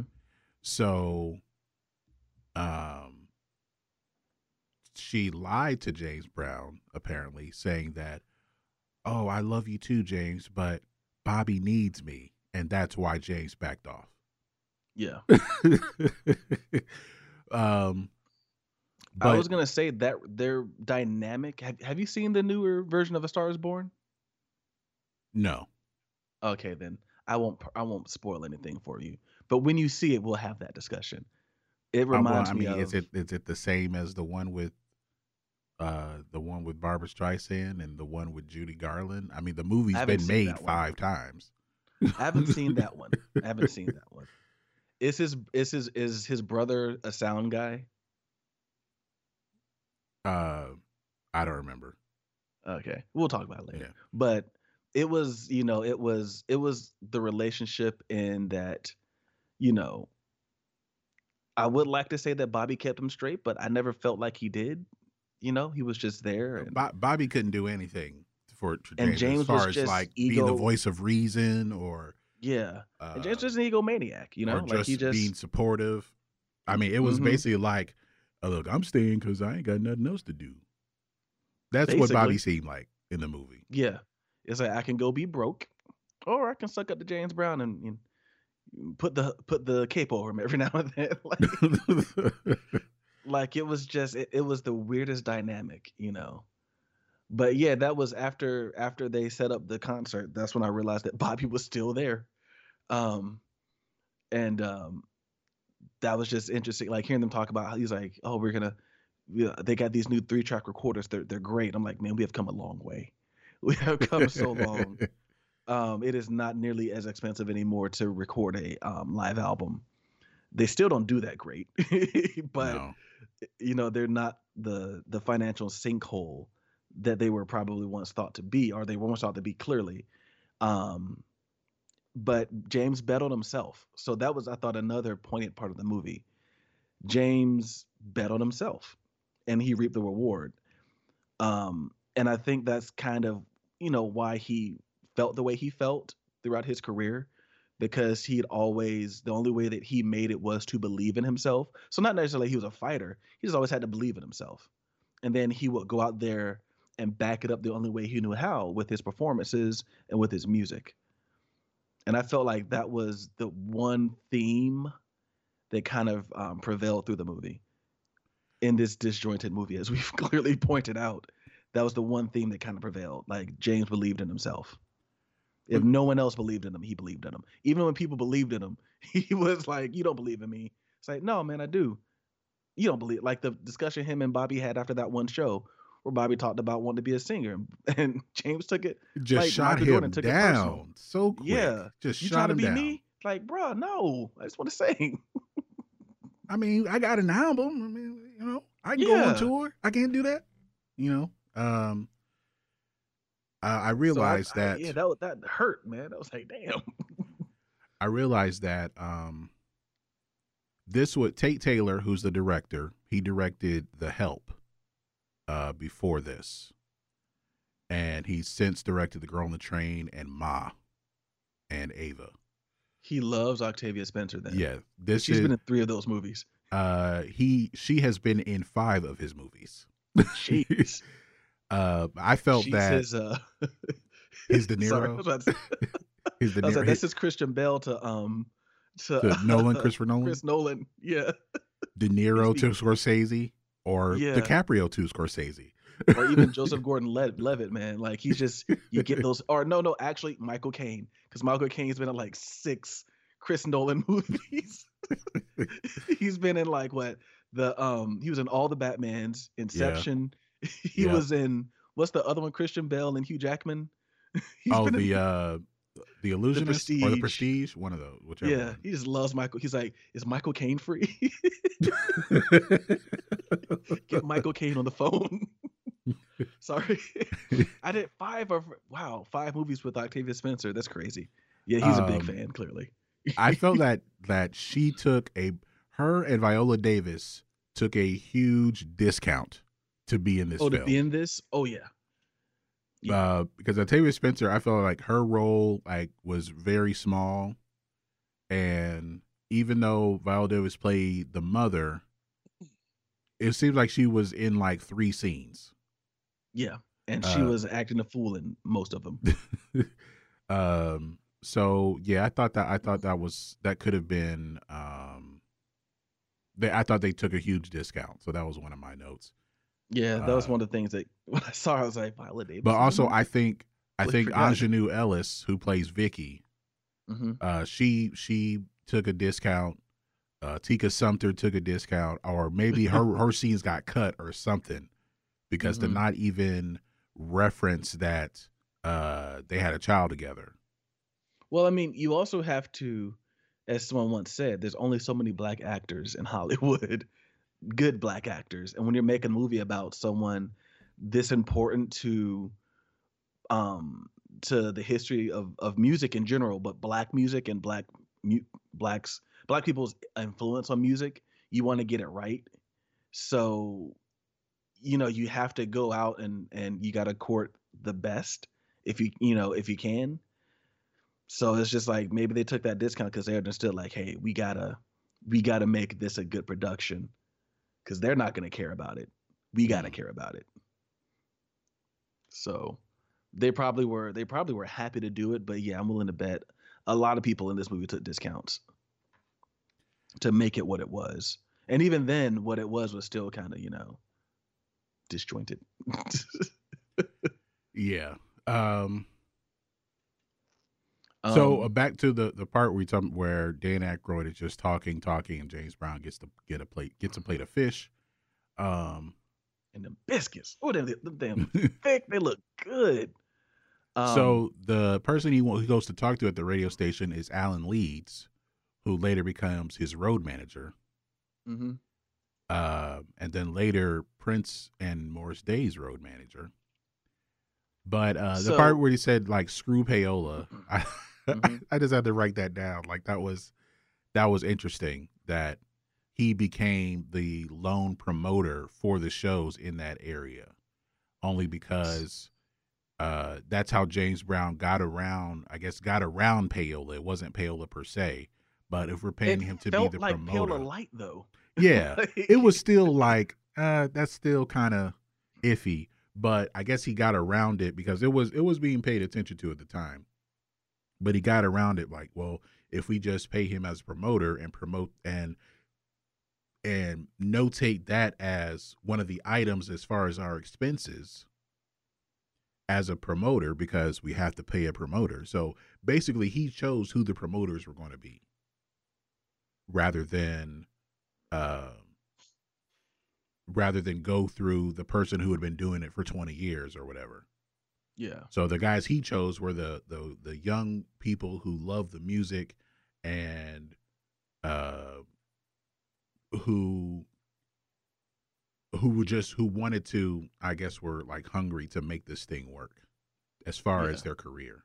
So um And it's just yeah, that's our that it just felt like Payola Light. Like Yeah. it, I think I said like this seems like Payola with more steps.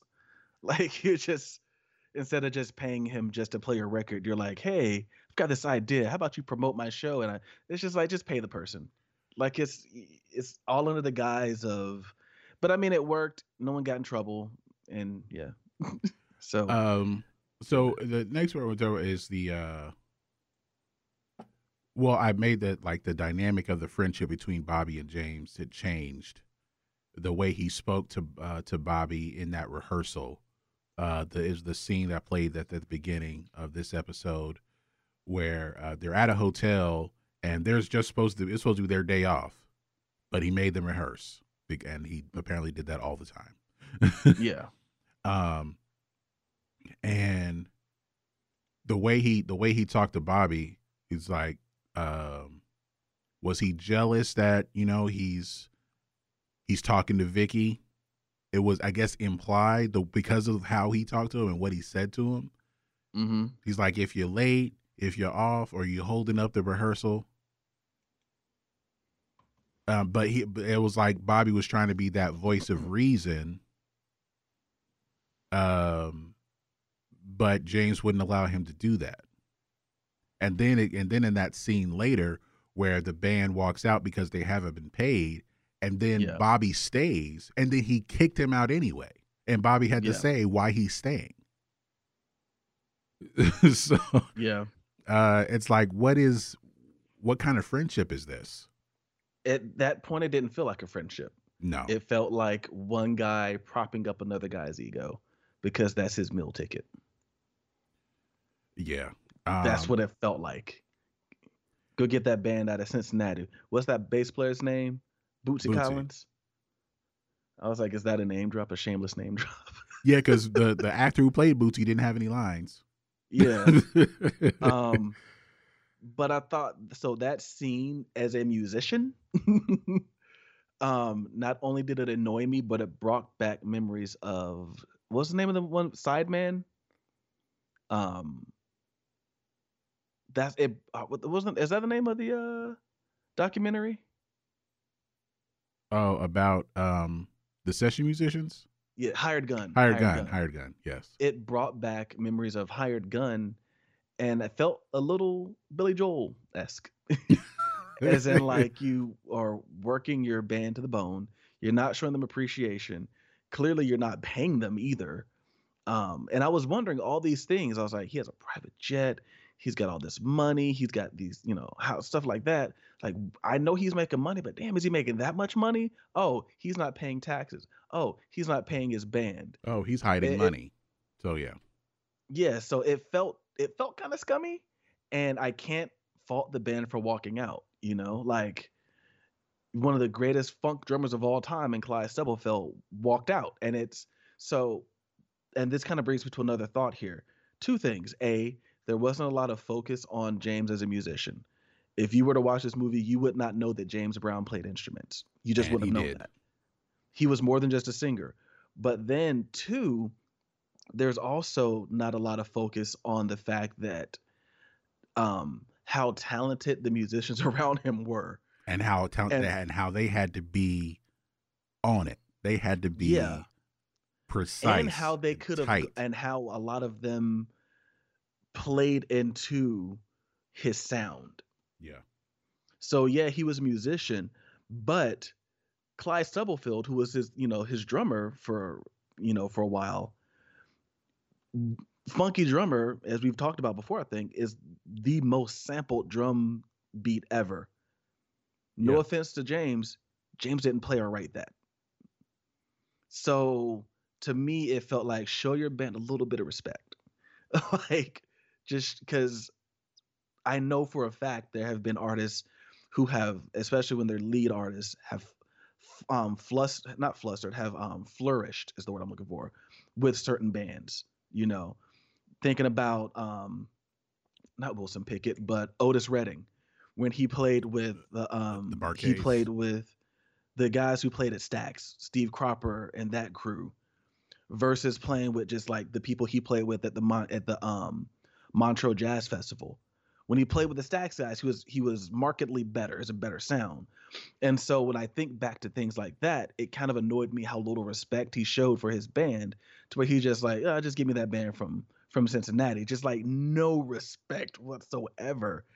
And it's just like I get it, you're James Brown, you're you're this big star, but it's just like God, I was like, I felt like I felt that in my soul. How I was just like, no respect. well seeing You that just yeah the the the scene from um from watching tales from the tour bus about james brown i mean that's basically what happened is that they fired the band he fired his band because they weren't getting paid and the bootsy's band from uh from cincinnati they were a James Brown cover band.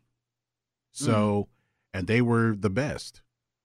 And so Bobby Byrd had seen them and Mhm. called them up. It was like, yeah, well, yeah, grab them. They're they're good. So get them. They know the songs.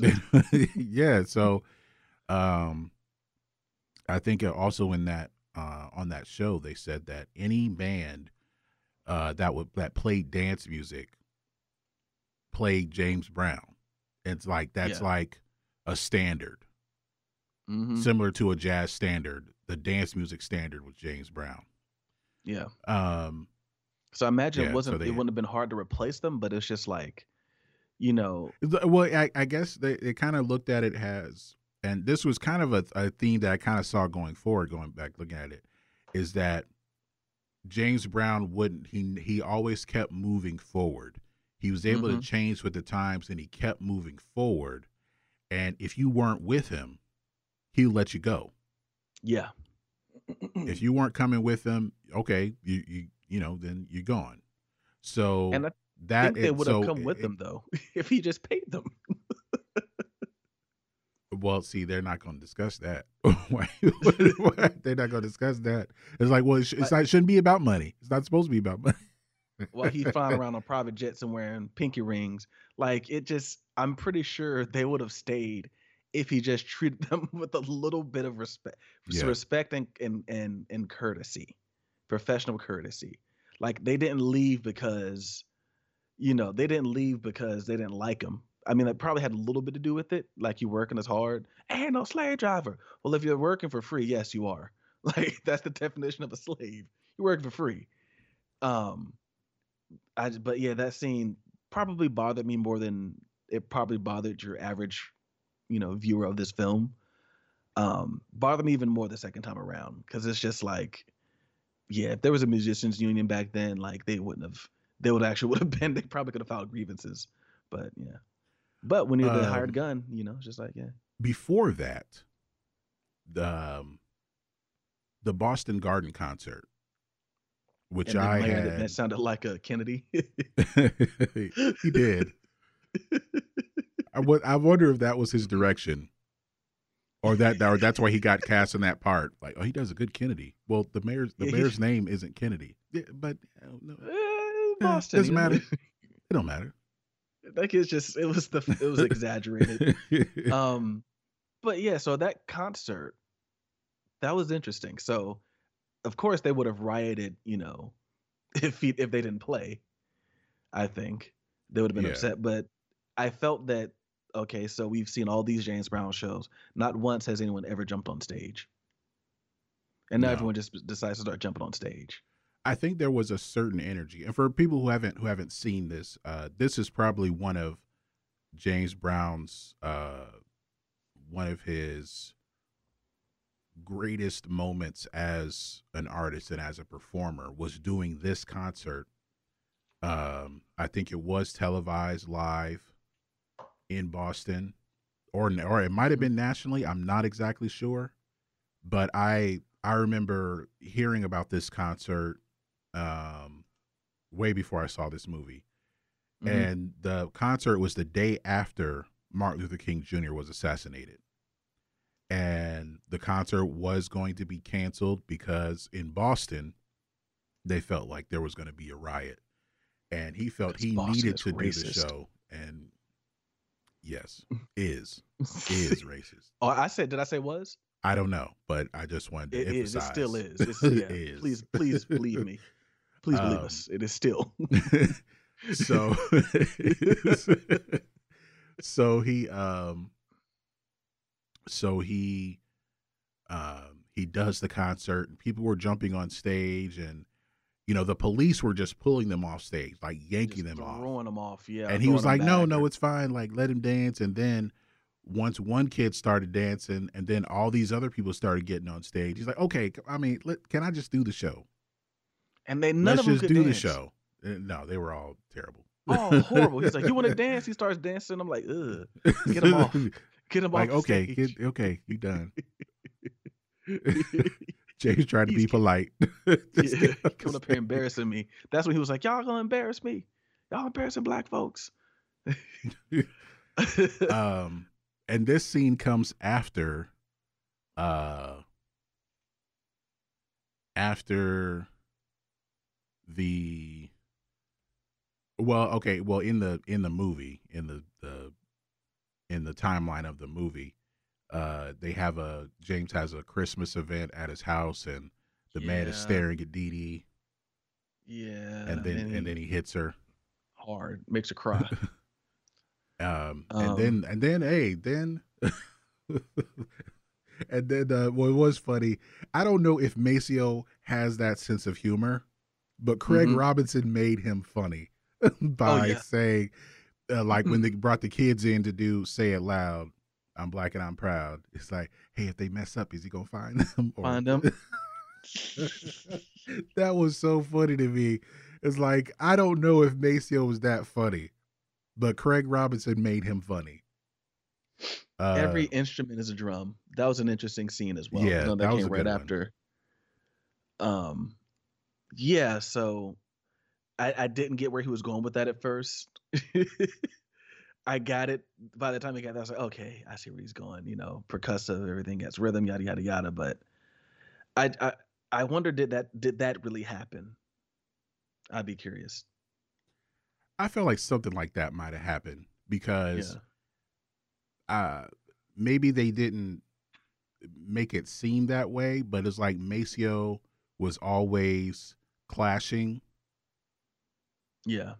Or I don't know if he if it I don't know if it was like always, but in a, in those few scenes he clashed with James as Yeah. far as the musical direction and uh it was kind of how James Brown's sound was like distinctive Yeah.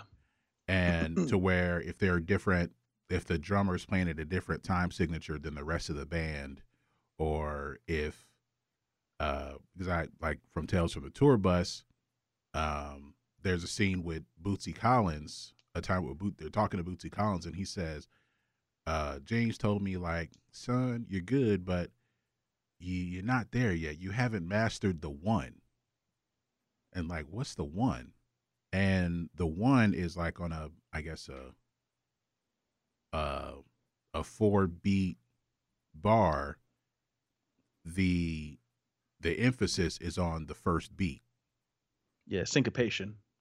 yeah so so everyone's if james wants everything to come on that first beat and then everything mm-hmm. else will kind of flow together the emphasis is on the first beat so Yeah. I, I kind of got a sense of that. I, I wasn't sure what the difference was between what, uh, if that was Clyde Stubblefield, what he played, and then made him stop, and then he's like, "I want you to play it like this." Like, it kind of sounds the same, but maybe it's more emphasized. I don't know. I, I it was Yeah. I, I wasn't I didn't really catch it. Syncopation can I be know there subtle. was there was something that he wanted, as far as he wanted to sound a specific way. Yeah. Yeah, with syncopation, which is a, a big thing in funk. So whereas like, you know, if you're counting one, two, three, four, one, two, three, four, like the the, the comfortable part of that four that that uh four count is the two and the four. Mm-hmm. Whereas with syncopation, you're just you're playing it on the one instead, the one and the three, and that's what kind of gives it that different sound. Essentially, that's what I mean. That's all syncopation is. You're, you're just playing it on those. They're considered off beats rather than the two and the four, the one and the three. Uh, which is what he meant by you haven't mastered the one, being able to. And some people just are not comfortable doing it. I think it's gotten a lot more as popular music has been more funk inspired and soul inspired over the past you know 30 years or so um people have gotten more comfortable doing it but if someone can't do it it's really obvious and and i say that with the highest respect for like you know there's a drummer named cobus good drummer he's a good rock drummer very good rock drummer he tried to do a cover of an NSYNC song that a gospel drummer did, like a gospel funk soul drummer did. And if you listen to it, aside from a lot of the ghosting of the notes on the snare drum, you can kind of hear that he just is not comfortable playing syncopation. And this guy is a phenomenal drummer. I, I, I saw him tear up things like um, Bat Country by you know um, by Avenged Sevenfold, a whole bunch of stuff, punk stuff, everything. He's great. But when it just came to playing funk, just could not. It felt like he was always late Hmm.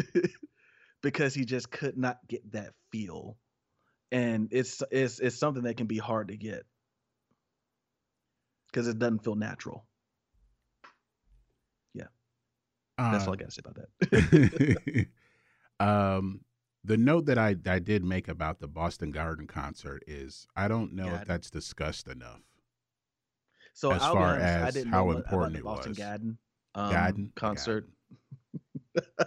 Southie. But I, I didn't know about that either un- until I saw this movie. And yeah, you're right. That's a that is a moment in time where, like, I'm googling it and it says where James Brown calmed the country with Yeah. that concert. No, I think it- I think it was televised nationally then. It might have Yeah. been on PBS or something, or maybe PBS just like re-aired it like 40 years later, or something like that. Well, you can also find, you know, for anyone who's interested, it is on YouTube in its entirety. Yeah, it was it it was a um it was it was understated. It's I mean it's understated in real life and in this film. Yeah. but that was a huge moment. Yeah. um, and it's in black and white, so don't be upset, um, everyone. This was a long time ago. um so when the band quits and Bobby stays and they kind of and he kind of reinvents himself as uh the minister of the new new super heavy funk um uh at the same time what is not really talked about much in the film is that James Brown was also producing other artists. He produced um he produced Bobby Byrd has a few albums. Mhm. Yvonne Fair has a few albums. Uh the the JBs, um Fred Wesley, um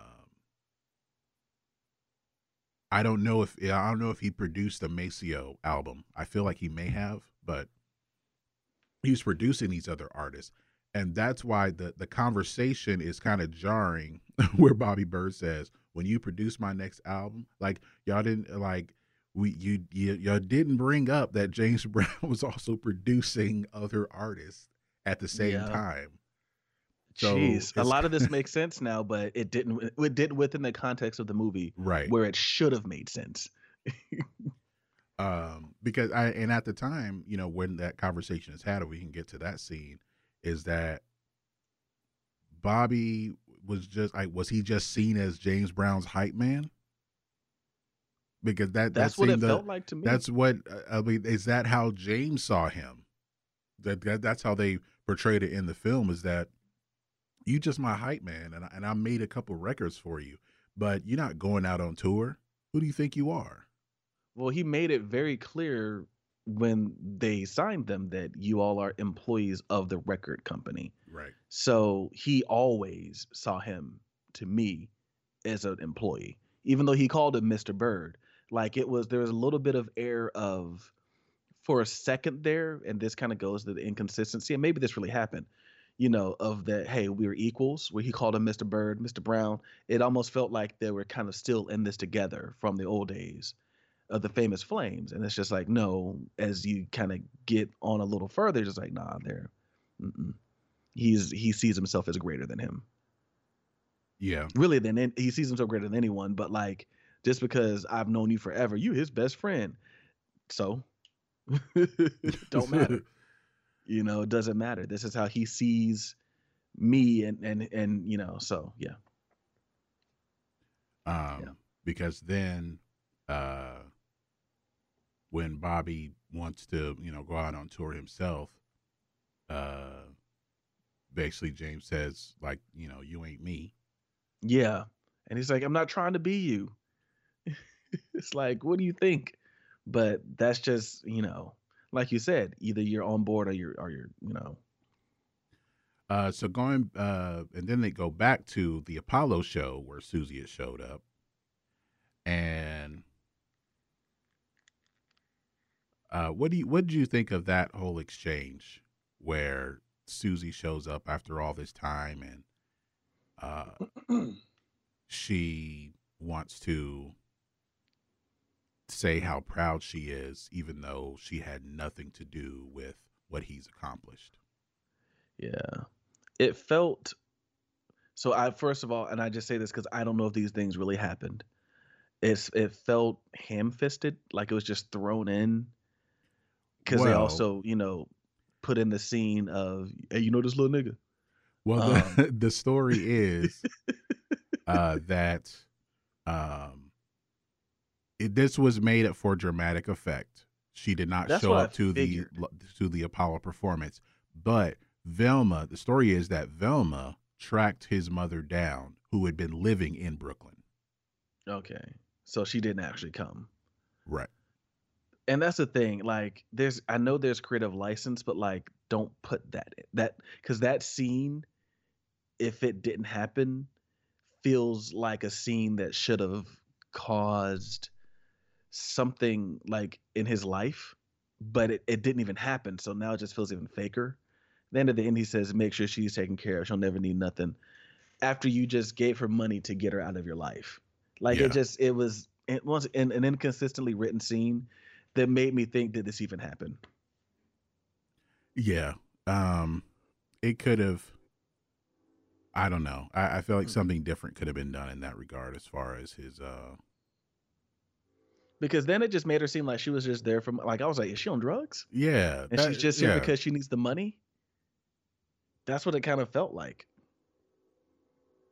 Yeah.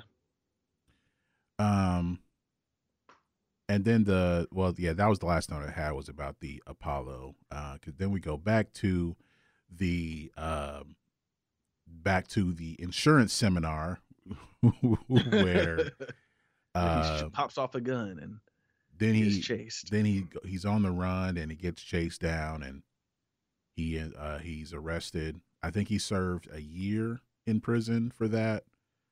Um and then had some really weird interviews.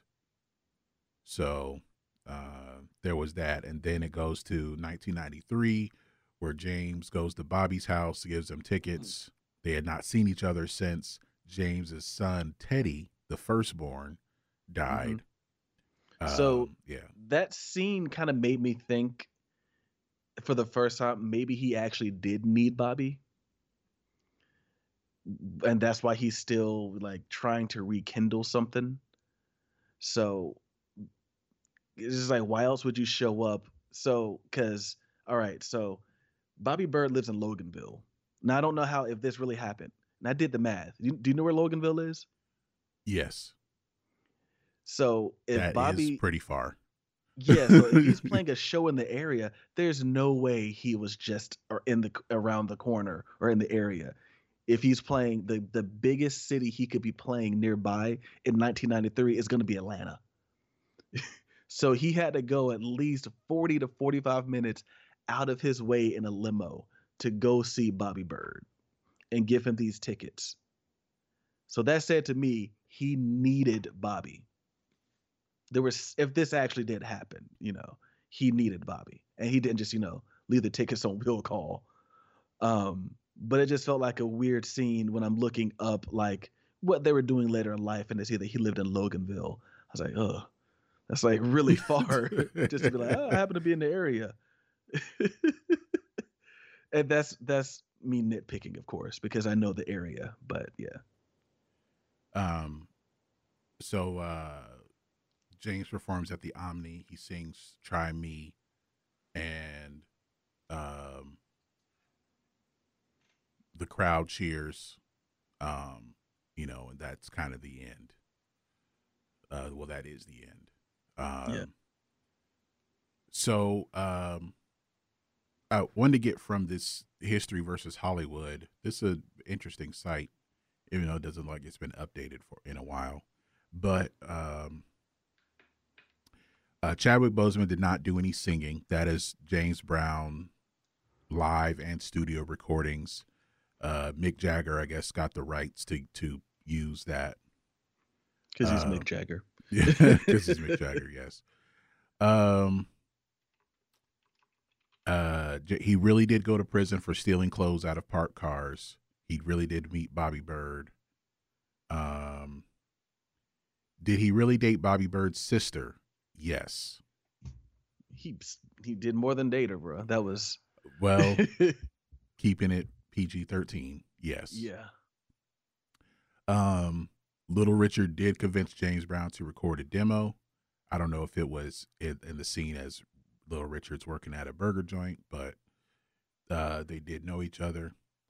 Um, guys did leave the group because of the billing of the group as James Brown and his famous flames. Um, he really did finance the live the Apollo album, live album himself. It stayed on the pop charts for a year and two months. Or it might have been a year and three months. He said 66 weeks. Uh, but that he really did finance it himself. His bandmate, he made his bandmates call him Mr. Brown. Um, the Vietnam scene was uh fabricated. That they're was flying in the plane. yeah. Okay, I didn't think that was. There's no way that he would be in that type of danger flying in. That was insane. Uh, there are two wives that were not referenced in the movie. Um, Adrienne, who he married in 1984, because I remember there was a scene. I can't remember what show I was watching, but James Brown was. I guess he was having he had these tax issues and he needed to make money, so he, um, he was on. Remember the TV show called Amen? Oh, I do with uh, Sherman Hemsley. Yeah. He was a guest on that show because there was a episode they were doing like a telethon. They needed a celebrity. So James Brown happened to be in town. And so they bring in James Brown. And because he got a line, he gets a pay bump. Hmm. So he got he had a couple lines. But then his wife, he wanted his wife to have a line. So now she has a pay bump for her Mhm. appearance. And then his manager got a line. So he gets a pay bump. so um they made they made some money as far as that um as far as like being making a cameo appearance on that show. Mm-hmm. But I remember someone mentioning that because they got lines and they got paid more. Nice. um, she's not referenced in the film, and also I remember uh, he married uh, again uh, a woman named Tomi Rae who was a background singer, and I don't know if they had any kids, but he married her, and there was no reference to her. Um, but the marriage was not valid because she was still married at the Mm. time. So, but no no reference to either of them. And also no reference to Al Sharpton who was for a time his road manager. That probably would have made the movie very controversial if you did. so, um yeah, that's this is a good website. though. I'm I'm on there now. This is a really good website. so yeah, I mean it needs to be updated as far as just some of their information, but yeah. Um but like we said, like this movie is all over the place as far as like its style, uh what and what it was supposed to be, what they wanted it to be. Um I think it could have been better uh better put together as far as if you wanted to have these flashbacks or to have this story arc um I think there are there are some some things that could have been done. And if they didn't use the either of these books, they didn't use the autobiography or the one by R.J. Smith. I mean, maybe I felt like that. Though use this, use your source material. You know, Mm-hmm. um, I think things would have would have some things could have been done better if you're trying to have the these fantastic sequences as far as like fantasy sequences or Yeah. along or him breaking the fourth wall using like okay from the book from his autobiography what did he say you know Yeah. so i it could have been this definitely could have been better. That's why I say the script let the performances down because they did what they could with their material, but with better material, this could have been much better. And and, Mhm. and that part is is that's why I it, it- I waited like four or five years to watch this movie because I I just felt like man I'm going to be let down by this, and this is a guy like he's the face of my hometown, Yeah. so it's I I knew I I just I it wasn't going to be I I I definitely had to lower my expectations, but it I just from watching it I think anybody a lot of people could say that this should have been a lot better. And there Yeah. are clear instances where this should have been a better movie. Mm-hmm. I agree. Uh, I mean, it's not like you don't have good you don't have good source material, yeah, and you had a ton of good, um, a ton of talent in the movie. yeah. Um, and at one point, uh, Spike Lee was going to direct this. I had heard about this movie a long time ago before it came out, and I Mhm. heard Spike Lee was going to direct it, and Wesley Snipes was playing James Brown. Ugh. No thanks. that would have been interesting. Um, Maybe. I don't, don't I don't, I- I, I don't think- re- I like, I, I don't know if, I don't know if Wesley could have pulled it off. I really don't. I was gonna say, how many floating dolly shots do you think we get from um? oh, you got to have Lee? e- e- at least two. There'll be, there'll be one or two in there. like you'd see all the Spike Lee isms. Um, I mean, you probably don't get as many fantasy scenes. Maybe not even. No, any, you know what? it would have just- been one. It would have been one if they kept it how it was when he's walking down the tunnel before the uh, the Omni concert Uh-huh. and, ha- and hearing all the flashbacks and all the sounds. That's the dolly shot. Mm, yeah, yeah, and he's just kind of looking down. I'm not gonna hate on Spike Lee. He's done a lot of good work, but he definitely has his things. he does. oh man. uh, they said that oh, uh, Taraji P Henson was rumored to be in it as Tammy Terrell. Really? Uh, I don't know the connection there, but that would have been I don't interesting either. to see. Okay. Um, yeah, I was wondering that. Like, well, I don't get that. Okay, I don't know why they put Nick Eversman join the cast to play Mick Jagger. He didn't have any lines. No, he did not. Made no sense. Uh, the the film was shot over seven weeks. Um, That And feels then- really quick. yeah. Maybe that was part of the why it didn't come off the way it could have. They they they rushed this. I don't know. Yeah. Well, I mean, I, I really just think honestly, it, it had a lot to do with editing. Felt like it. I felt. I feel like if you know, this is one of those movies where I always hear about director's cuts and things like that. I'd be curious to see, know if this was the director's cut, or if the studio got a hold of it.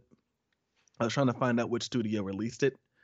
Um, but it it it feels like it probably. I I want to believe that the director had this in a better order that makes more sense. and I, there was some uh, some critics they they praised Chadwick's performance. Uh, also, uh, Brandon Smith, who played Little Richard. Um, people, a lot of people remember he got some good reviews, even though he was in for five seconds. But he's very he's memorable.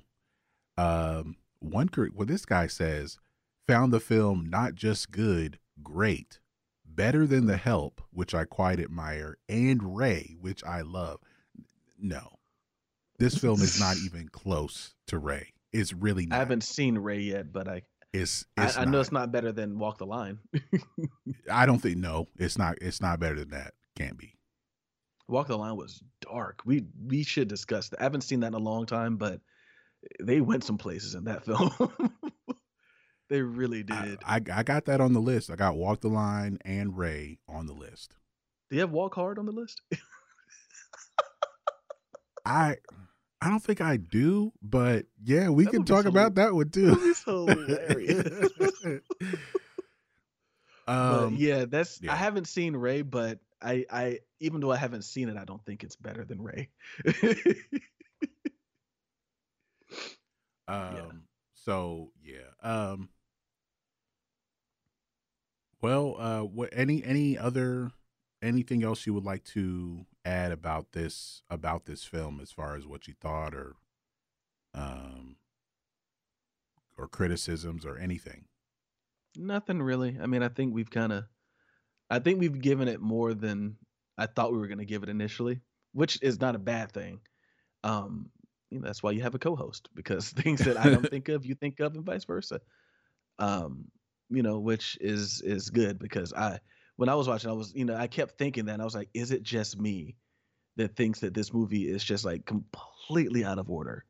And I get, you know, it's one of those things where you're like, oh, you know, we're trying to make it different you don't have to do that. You can do it the right way, you know. So, but no, I, I've I've nothing else to say. All right. Um. I was looking for one. Okay. All right. Well, we'll get to my earworm of the week then. That will conclude our discussion about Get On Up. So, my earworm of the week, um, I know I didn't ask what we have been listening to recently, but um, I've, I've gone back to listening to uh, the Sophisti-Pop playlist that Okay. I made for, for that episode. And um, one act that uh he's one of those i guess will only be known in in in the uk in america rather than america is a band called Scritti Politti. Oh, I remember them. They had that um oh god, what was that song? Perfect Time? perfect or- way Perfect Way. Yeah, that's a good song. uh but this is another song um because when i heard it i heard like some talk box on it Mhm. and then i was able to look it up and it's roger troutman so he had roger Oh, troutman on, this, on this on this particular album um nice. and also Miles Davis. It's interesting. But um so this is uh from their album Provision. It's a song called Boom There She Was. hmm And I remember watching the I watched the video and it's like, man, the lead singer looks really really uncomfortable as far as because it was like a one of those like you know the concert format. And he's like in the middle and it's this up tempo dance song and it's like he really looks uncomfortable in the middle of everybody. But um i still think it's a good song. So this is boom there she was by Scritti Politti uh featuring roger troutman. And uh we'll be right back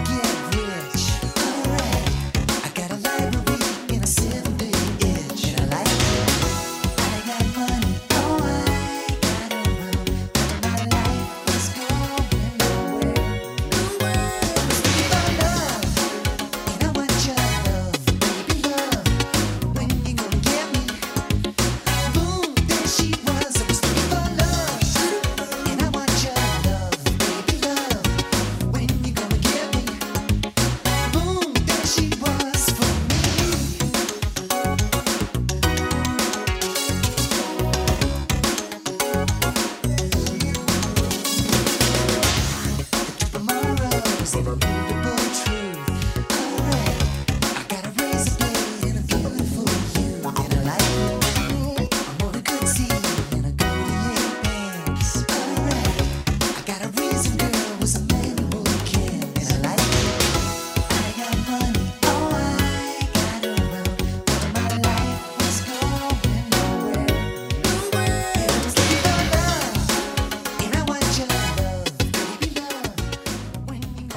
is boom there she was by Scritti Politti from their album Provision.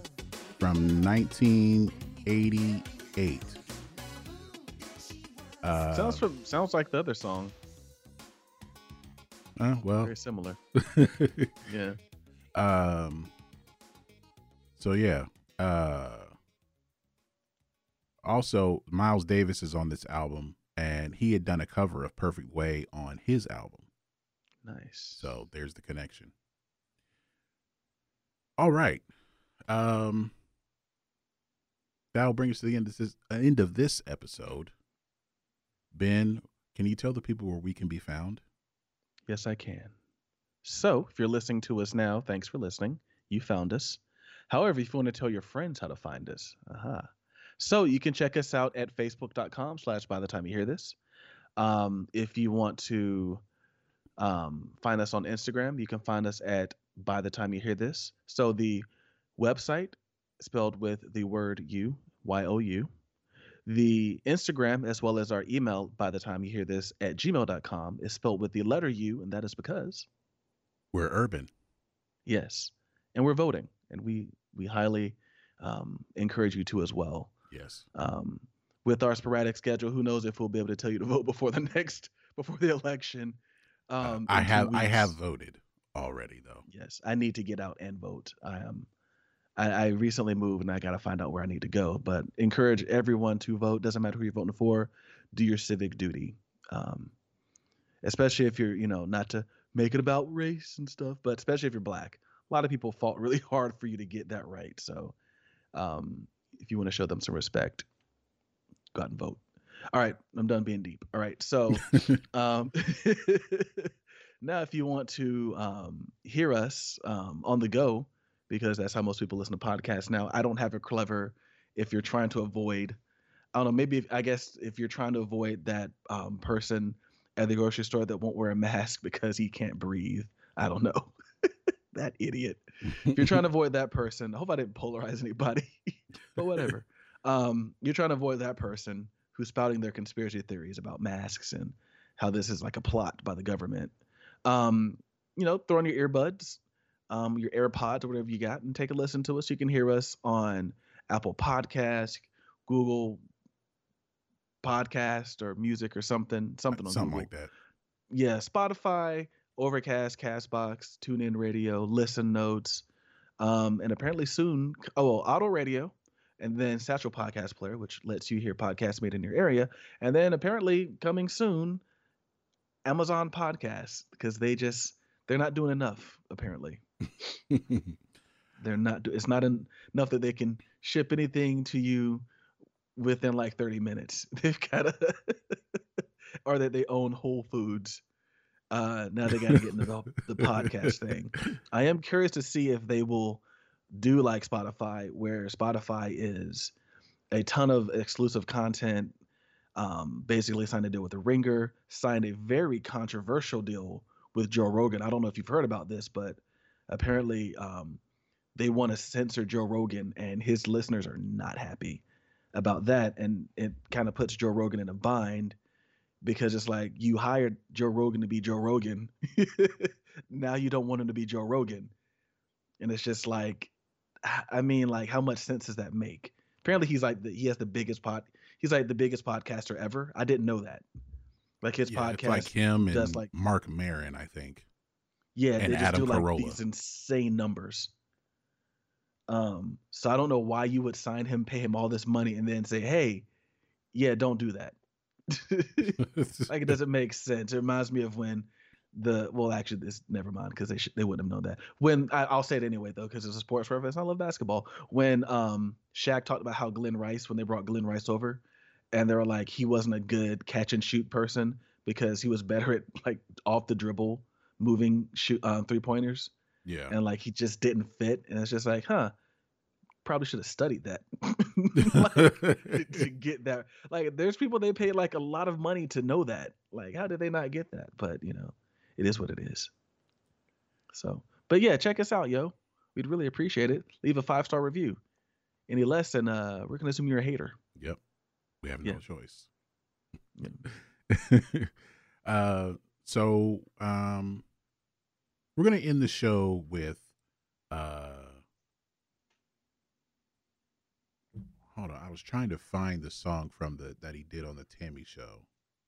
Out of sight. Also what's interesting is that I watched the um when I watched the movie, uh I had the captions on Mm-hmm. and for, for me to understand the the lyrics, like I like oh that's what he said. Because out of sight is like, oh, you got your high heel sneakers on. That's what he said. I otherwise it just sounds like gibberish. Yeah. Okay, I found it. So we're gonna play the song um, "Out of Sight," which he performed on the T.A.M.I Show, in which uh, the Rolling Stones closed that show for some reason, and uh, that'll do it for this episode. Thank you all very much for listening, and we'll talk to you very very soon. Don't forget to vote. Peace. Peace.